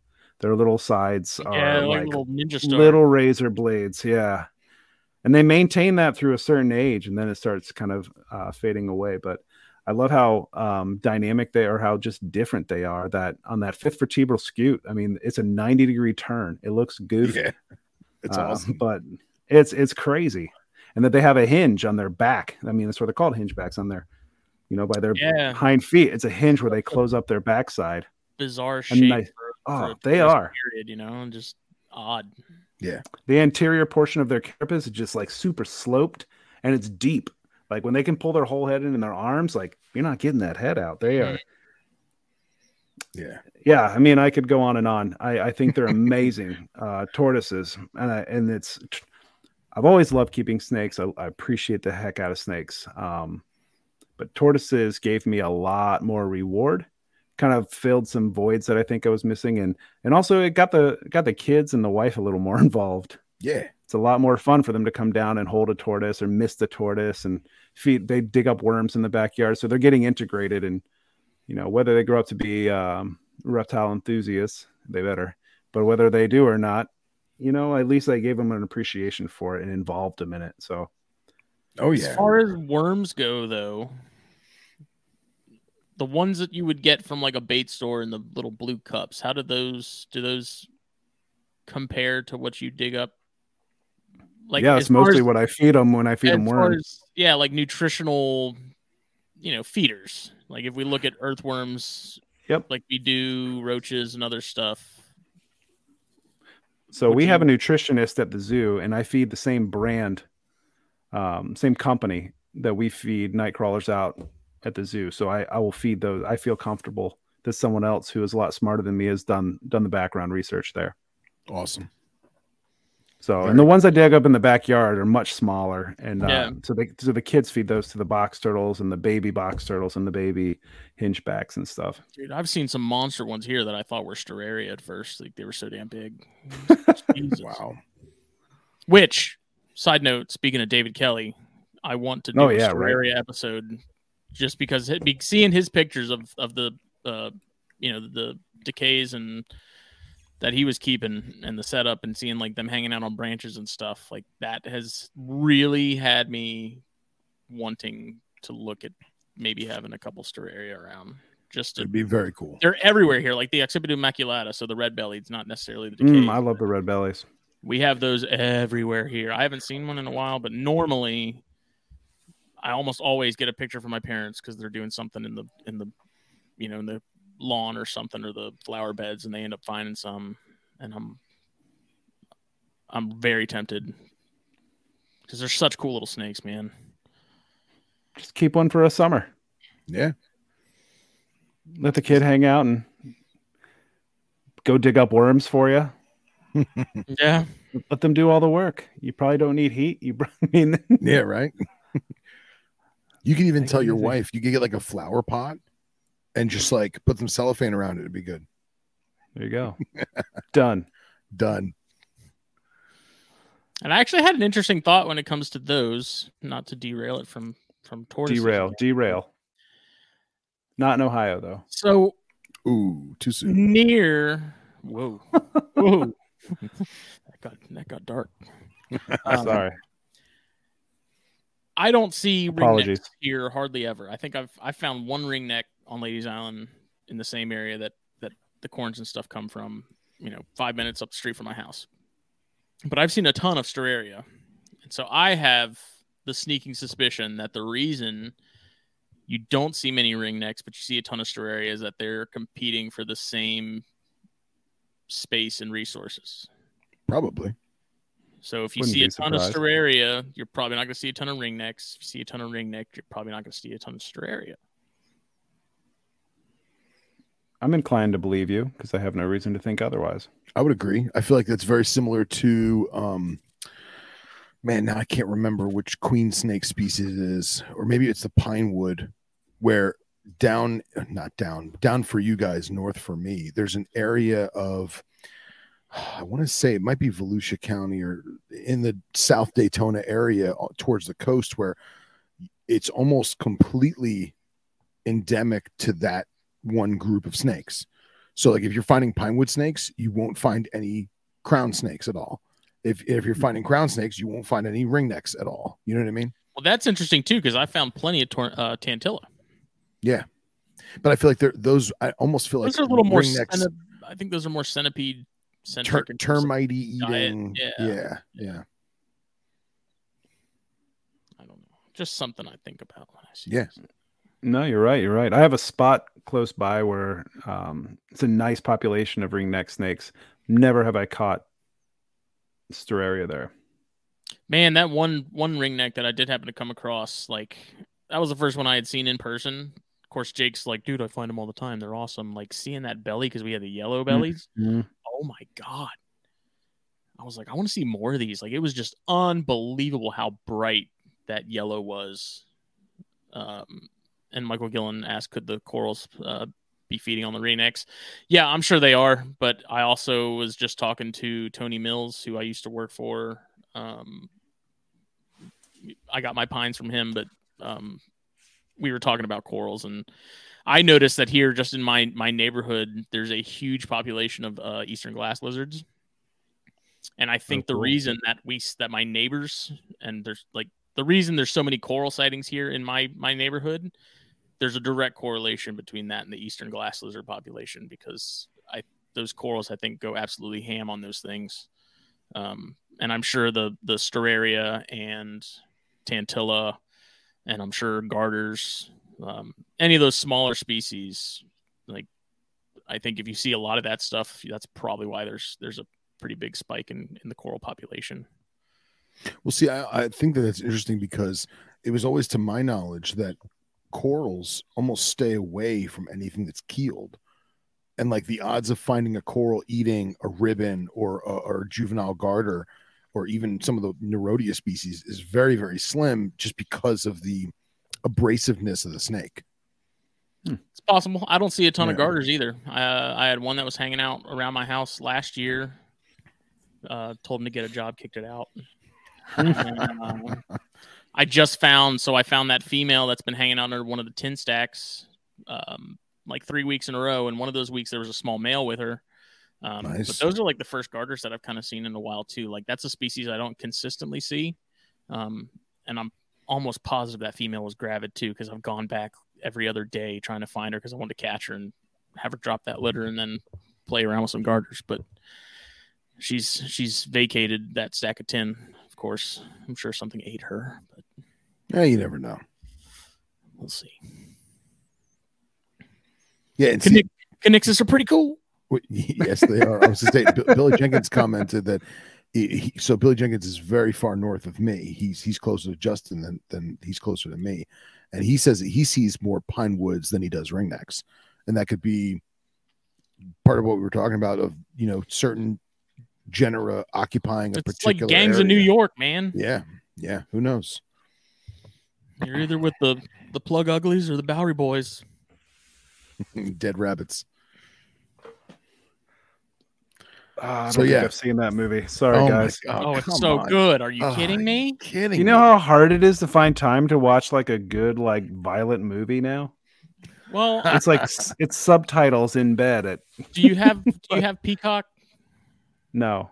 No, because it's on Peacock now. And I was gonna say clear out three Uh. hours of your day and sit down and watch it because it's it's phenomenal. I need And to. No, it- I watched uh, High Fidelity last night again because it's one of my Oh, favorite that's a movies. good one. Nice. Yeah, it's It's one of my Freaking forgot how awesome that movie was. Such a good That's a good one. Yeah. I'm just old. That's all, you, you know what you got to get is uh I, I got my fiance for valentine's day or christmas or something i got her the wireless head for the bluetooth headphones for the tv it is fantastic because they're noise oh, canceling and no one can hear what you're listening to so we watch Huh. god knows what action movies explosions and nobody's waking up in the house That's nice. yeah That would Look be the day my kids are yelling and I'm just like, I don't hear it. Okay, that's actually yeah we, you tell the missus to keep one ear out yeah. She won't be watching those anyways. That's just a me thing. oh, okay fair enough I watch the gore. That's fine.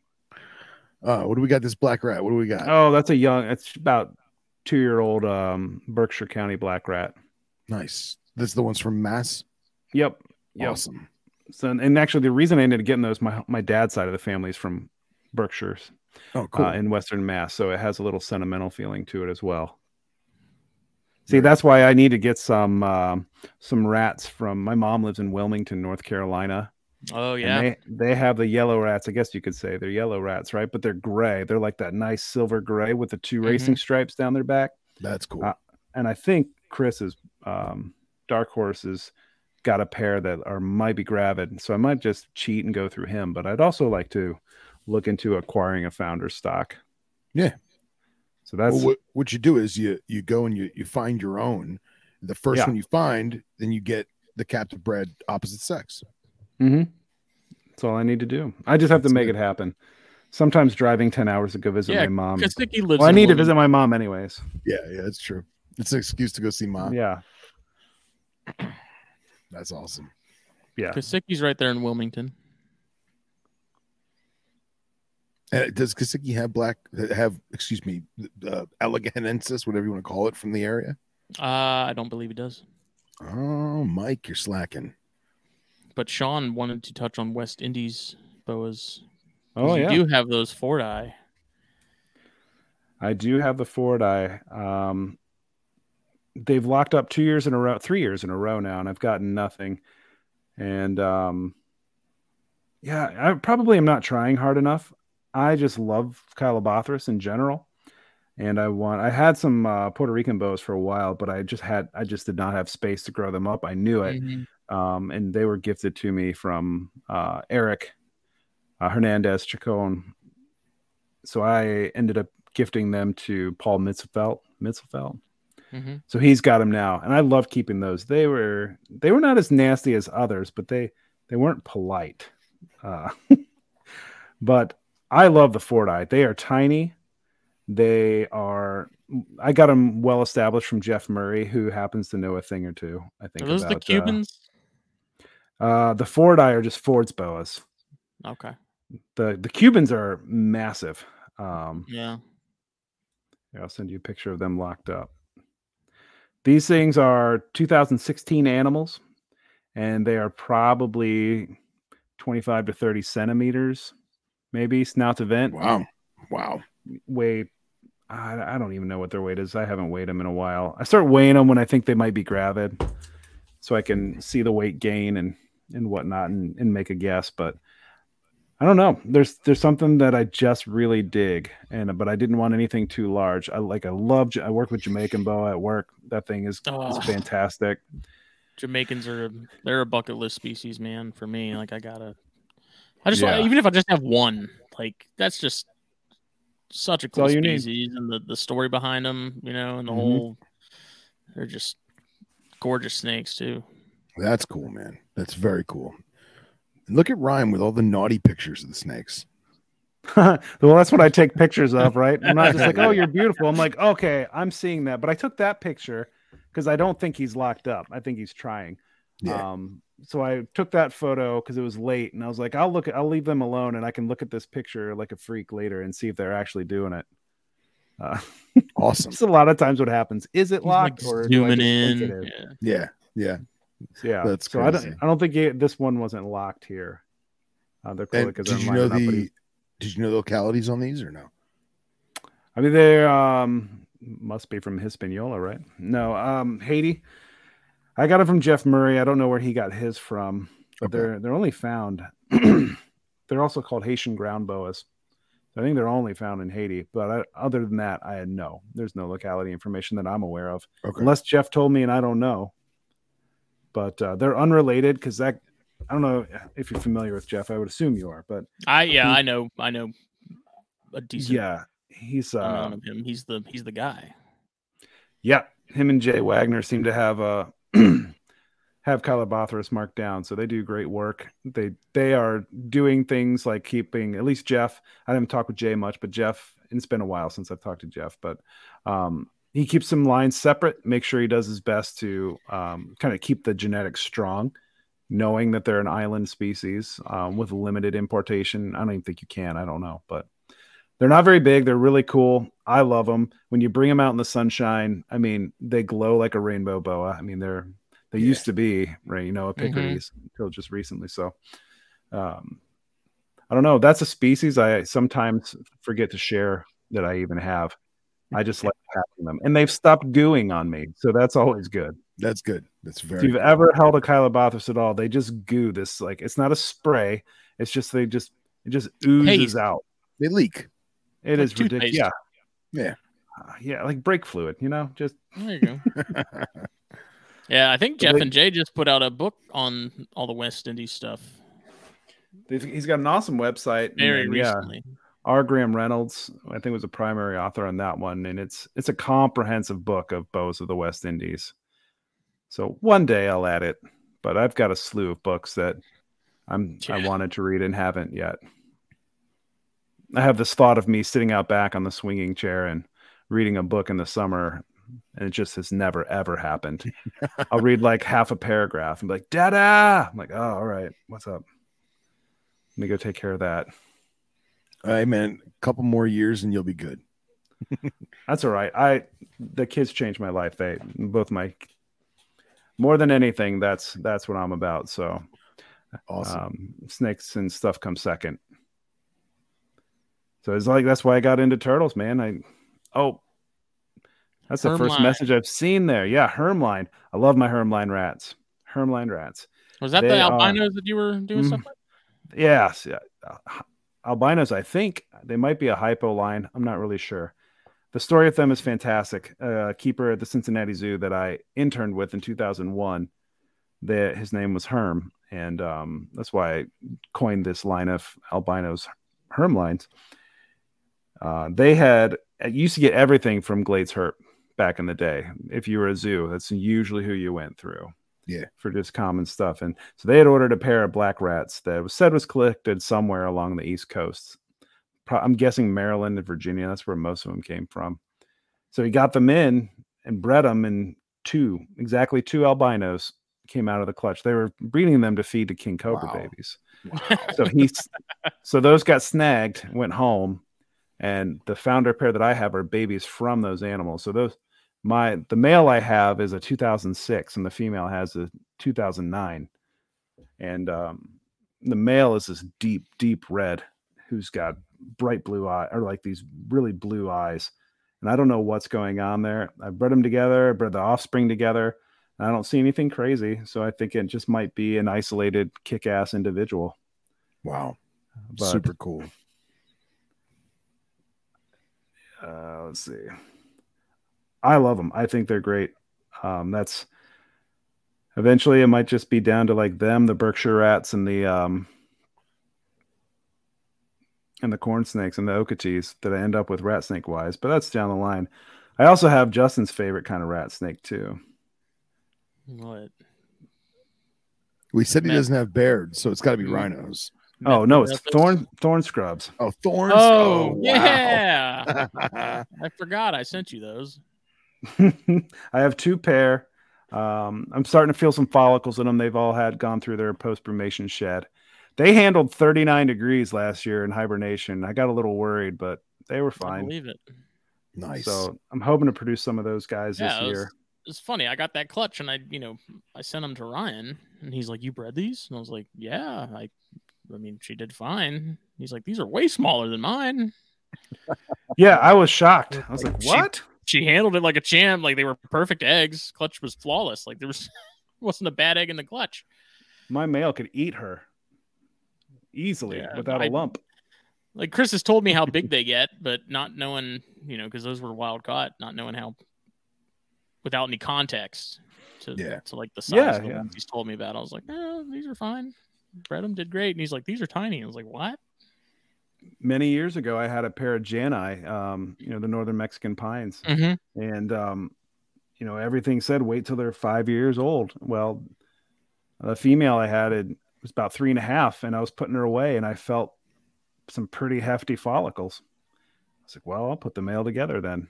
If she's old enough, then let's give it a shot. And she had seven fully healthy eggs, and I learned something new. It's probably safer to wait, yeah. but I mean, I, Were I hadn't. She was nice and big and Were not the huge. eggs- Were the eggs proper Pituophis size eggs or no? They were big eggs, yeah. Nice. Yeah. It sounds like thorn scrubs have big eggs too.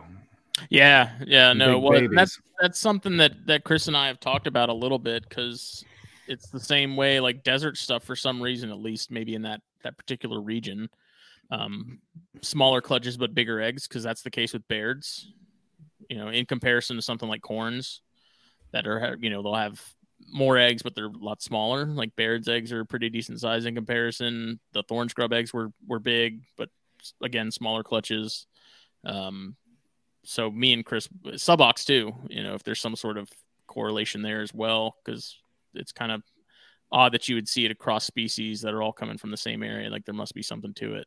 Yeah, Like pi- resource availability or something. Yeah, I mean, you look at pyros and they have four or five eggs, but if you line those eggs up, it's the length of the mom, you know? Mm-hmm. Oh, there's Man. the male that I have. Killer. Yeah. I think I sent you another picture where it has a better photo of his eyes. Mm-hmm. Wow. but it doesn't seem to be anything crazy. Um, that blue, I think he just has blue eyes. But one of the males that I've kept back and am raising up is starting to develop blue eyes. Huh. Um, but but I'm not sure. I don't know if that is any type of special mutation. I really just don't know. I, I'm not that well thought uh, well thought out when thinking of genetics like this. I'm like, I don't know, breed them together, get some that look similar, breed them together again. We'll see.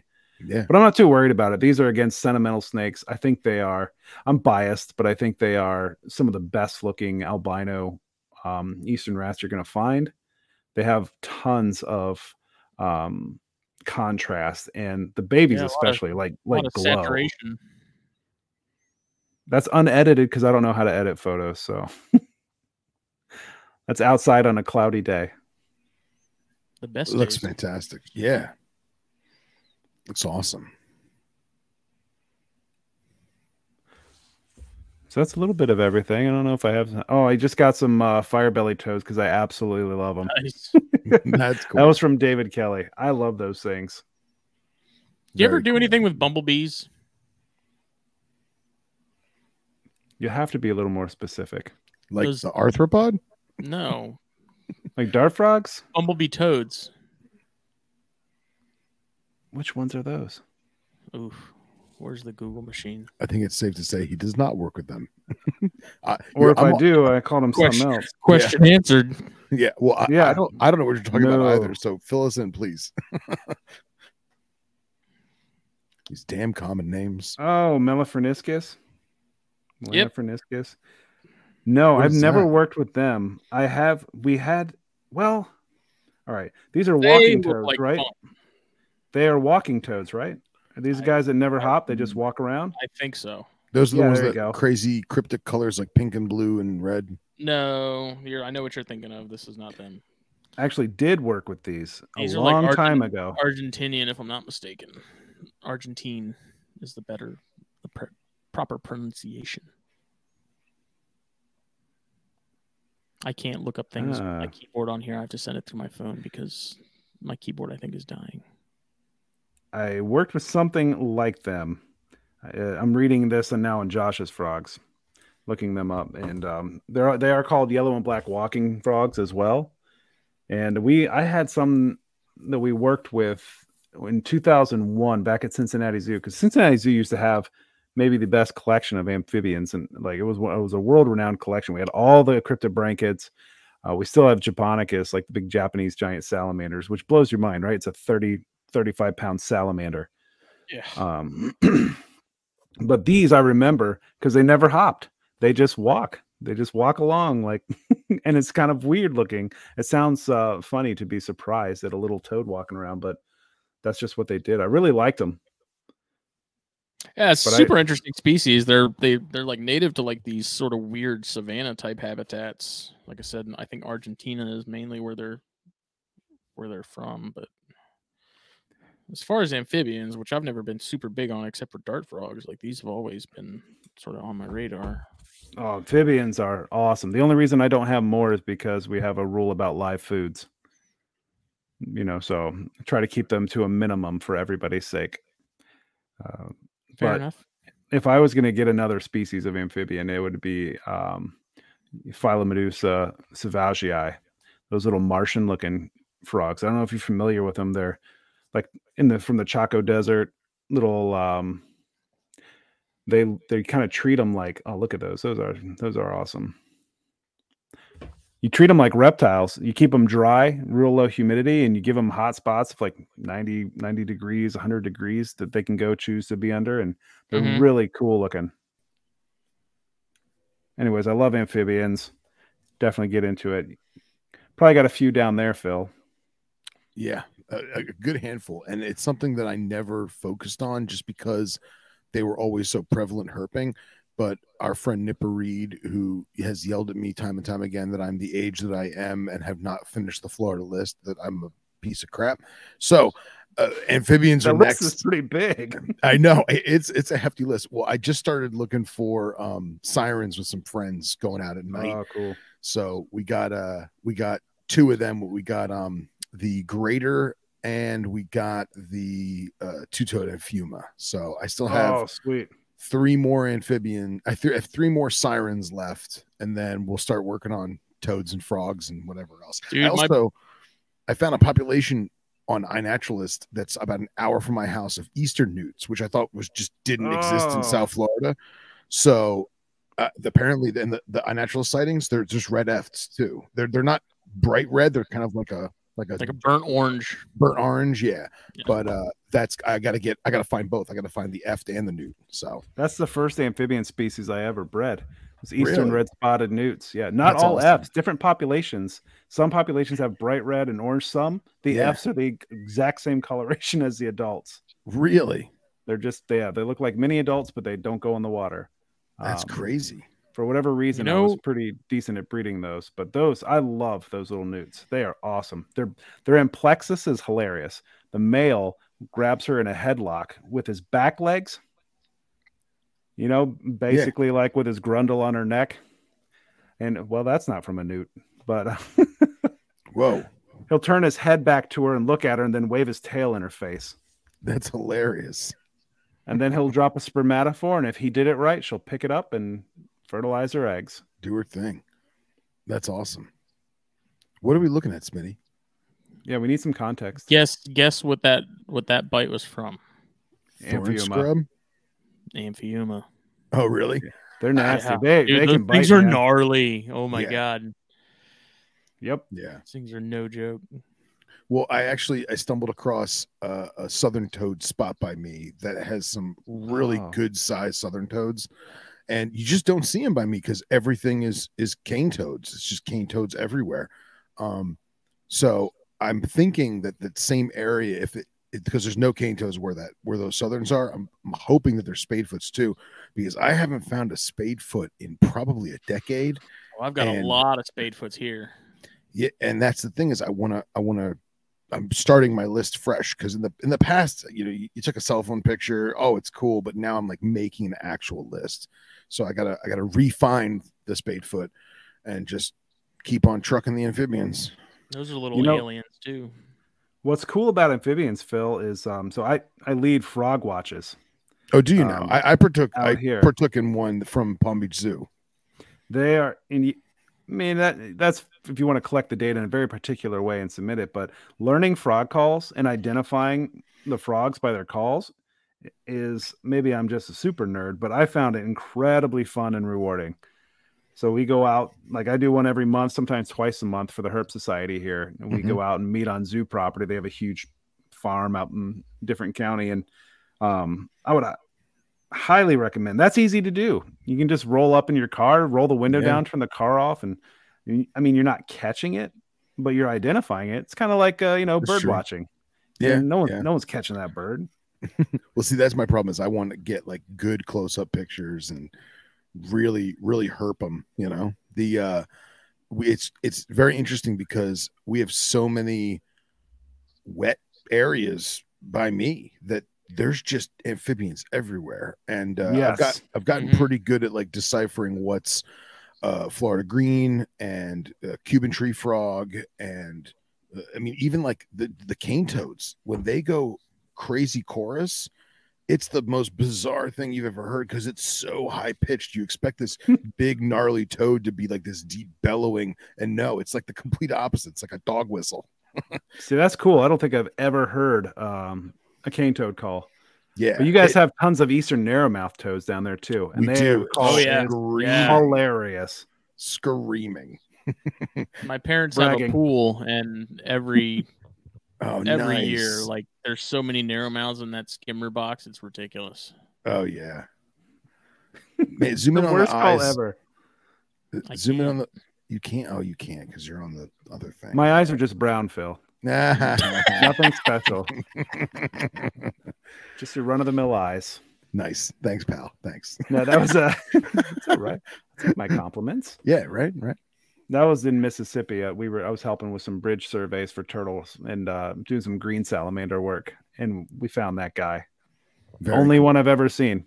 really Yeah, we got a we got a ton of them here, man. There was one night we were recording, and I had one just like hop into the garage, just come come in here and like stare at me. That's cool that's very cool I need to Yeah, live got- somewhere warmer. I we uh when we were out in um was was it on our Texas trip, Smitty? When we found that or no, it was Arizona. I think I think we been saw Arizona. one. Did we saw see a some in spade? Texas. I think so.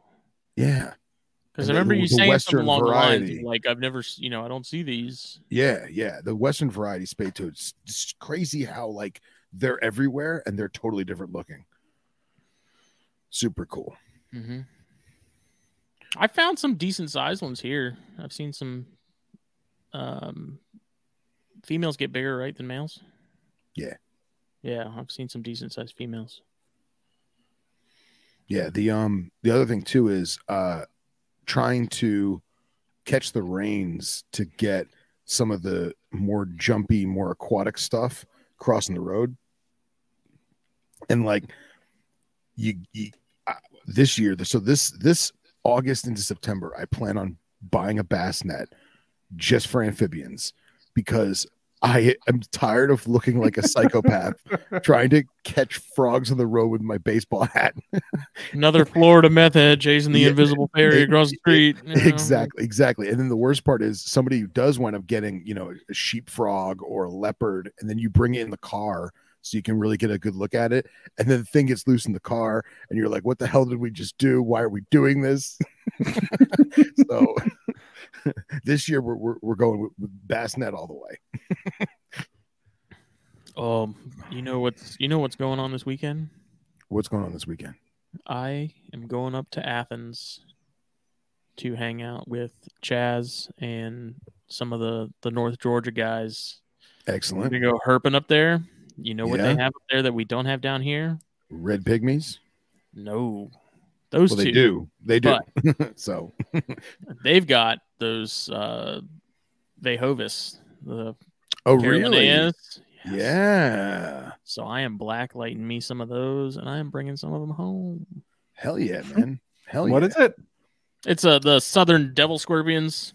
It's like the only Oh. species of scorpion that we have native to South Carolina. They, we don't have them here on the coast, or at least not in like any large numbers. I've never seen any down here, but I've had people tell me we had them. But I think there's some that maybe Centruroides species, not Gracilis, but Patatus maybe or something that has somehow found its way. I think up here, but regardless, they're all the you know they're everywhere like upstate.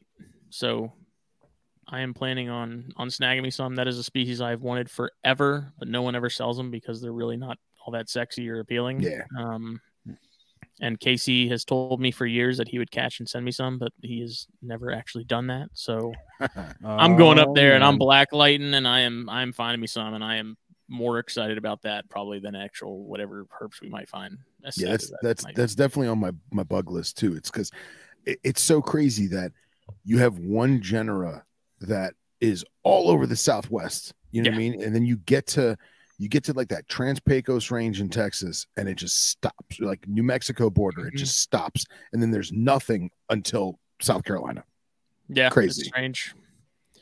And it could be one of those things where taxonomically they were like, "Yeah, this kind of fits. Let's just throw, throw Yeah. it in there. You know, why not?" Yeah.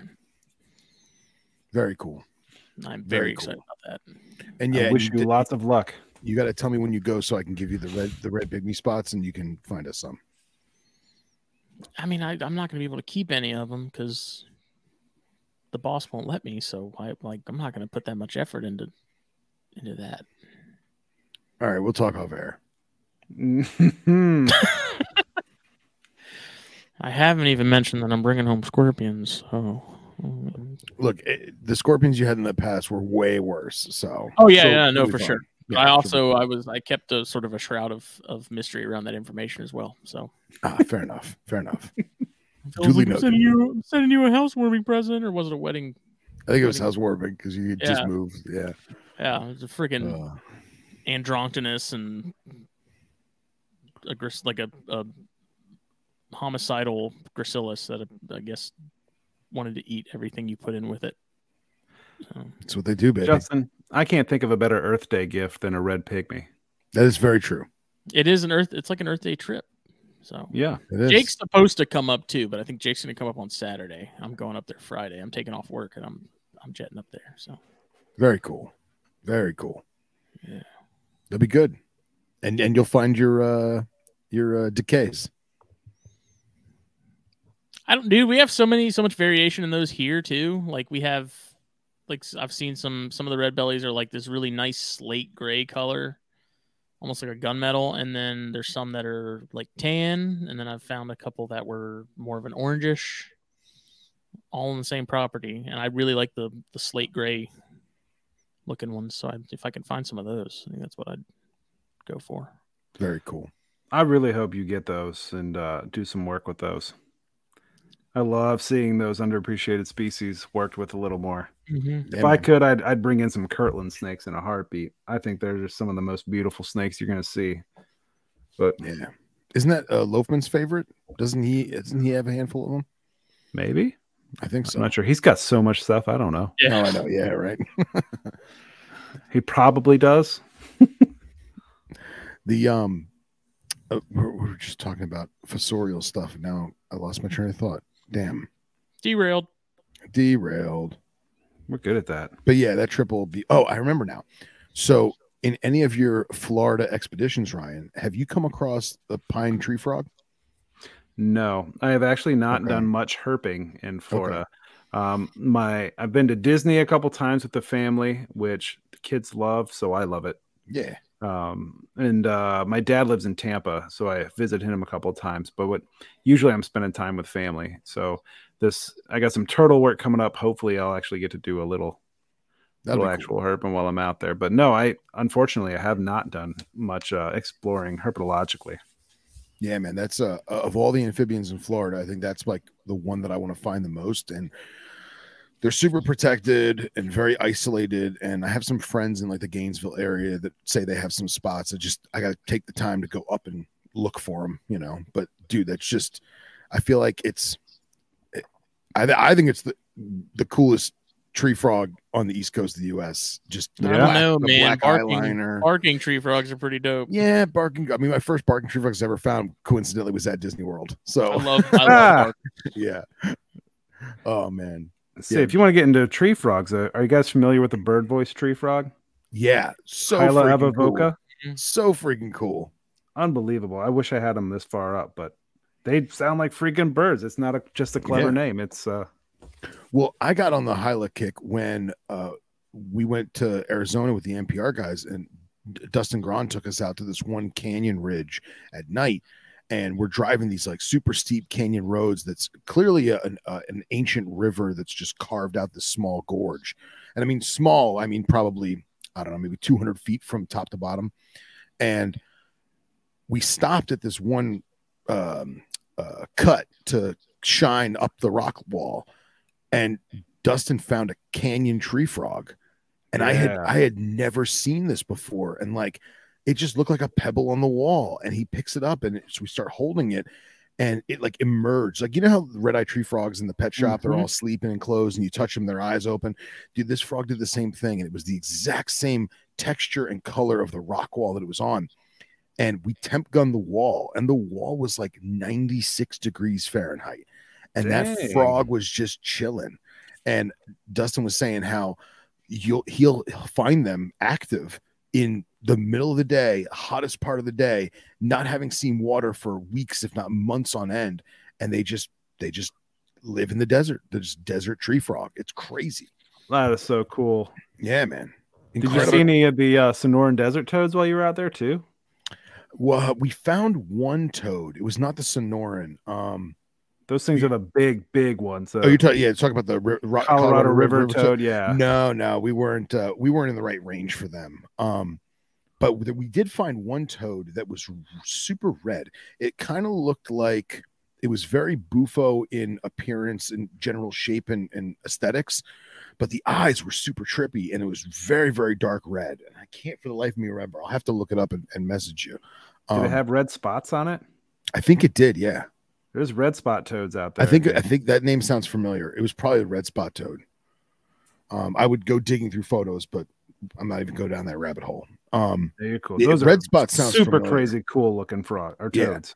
yeah, we had just uh, we were coming down off this one mountain highway, and uh, we had just found a, uh, a for lack of a better word, high altitude um, uh, molossus, and Oh, cool. it had just got hit by a car and we were like oh man let's you know get it off the road and as we're like putting the car in drive to like ease our way down this hill this boulder jumps on the road it was like that's not a rock it just jumped so it was that red spot so Oh, very, that's so very cool. cool very cool I was, Was fortunate to see one of those when I was out in Tucson. We were I was out there for a, a turtle conference. What else?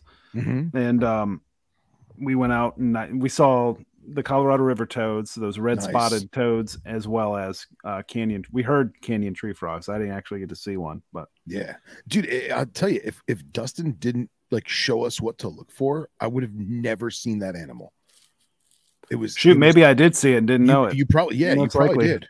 It was literally it blended flawlessly with the rock wall. Crazy. And it- it- Ah. I I think the way that he found it was that everything is very broken angles, right? Very anti-linear. And but when there is patches of of of of rock, it's very smooth. And then there's just this one nugget stuck on it. You, you know what I mean? hmm So, uh, but it was cool. We we we plucked him off the wall and kind of passed him around a little bit and let him get a smell for human. And uh, it first time I had not had an amphibian pee on me, and Oh, wow. obviously it's because it's reserving that water. You know, at least that's what we thought. and uh, we had a um, I don't know if it was like a solo cup or something, but we had a little basin and we poured some. um canteen water in it and like let him sit in there and he was just like oh my god thank you so much I haven't had water in weeks, you know. What a turn of events for that frog. Exactly. I mean, oh, I lo- being predated shit. I thought I looked like that wall. yeah, exactly. oh wait, they're giving me life juice for the next six weeks. He's gonna be telling all his frog buddies, guys, you would not believe this. Yeah, these giant hairless monkeys picked me up, and then I got hydrated. Oh, Uh, I'm anthropomorphizing too much. Yeah, but that's half the fun of it. It is. It is. all my animals talk. Yeah, right. Have- My, do you guys talk to your animals when you're working with them? of course. Oh, I good. do. It's usually like, cut it out, asshole. Oh yeah. Oh yeah. I my famous one is, "What are you fucking nuts? What are you doing?" Just snakes taking leaps of faith. Dude, why the water bowl? It's a or my can't personal even spot clean today. I gotta wash your stupid bowl. anybody who's kept Drymarchon always has the same quote. Oh god. Not again.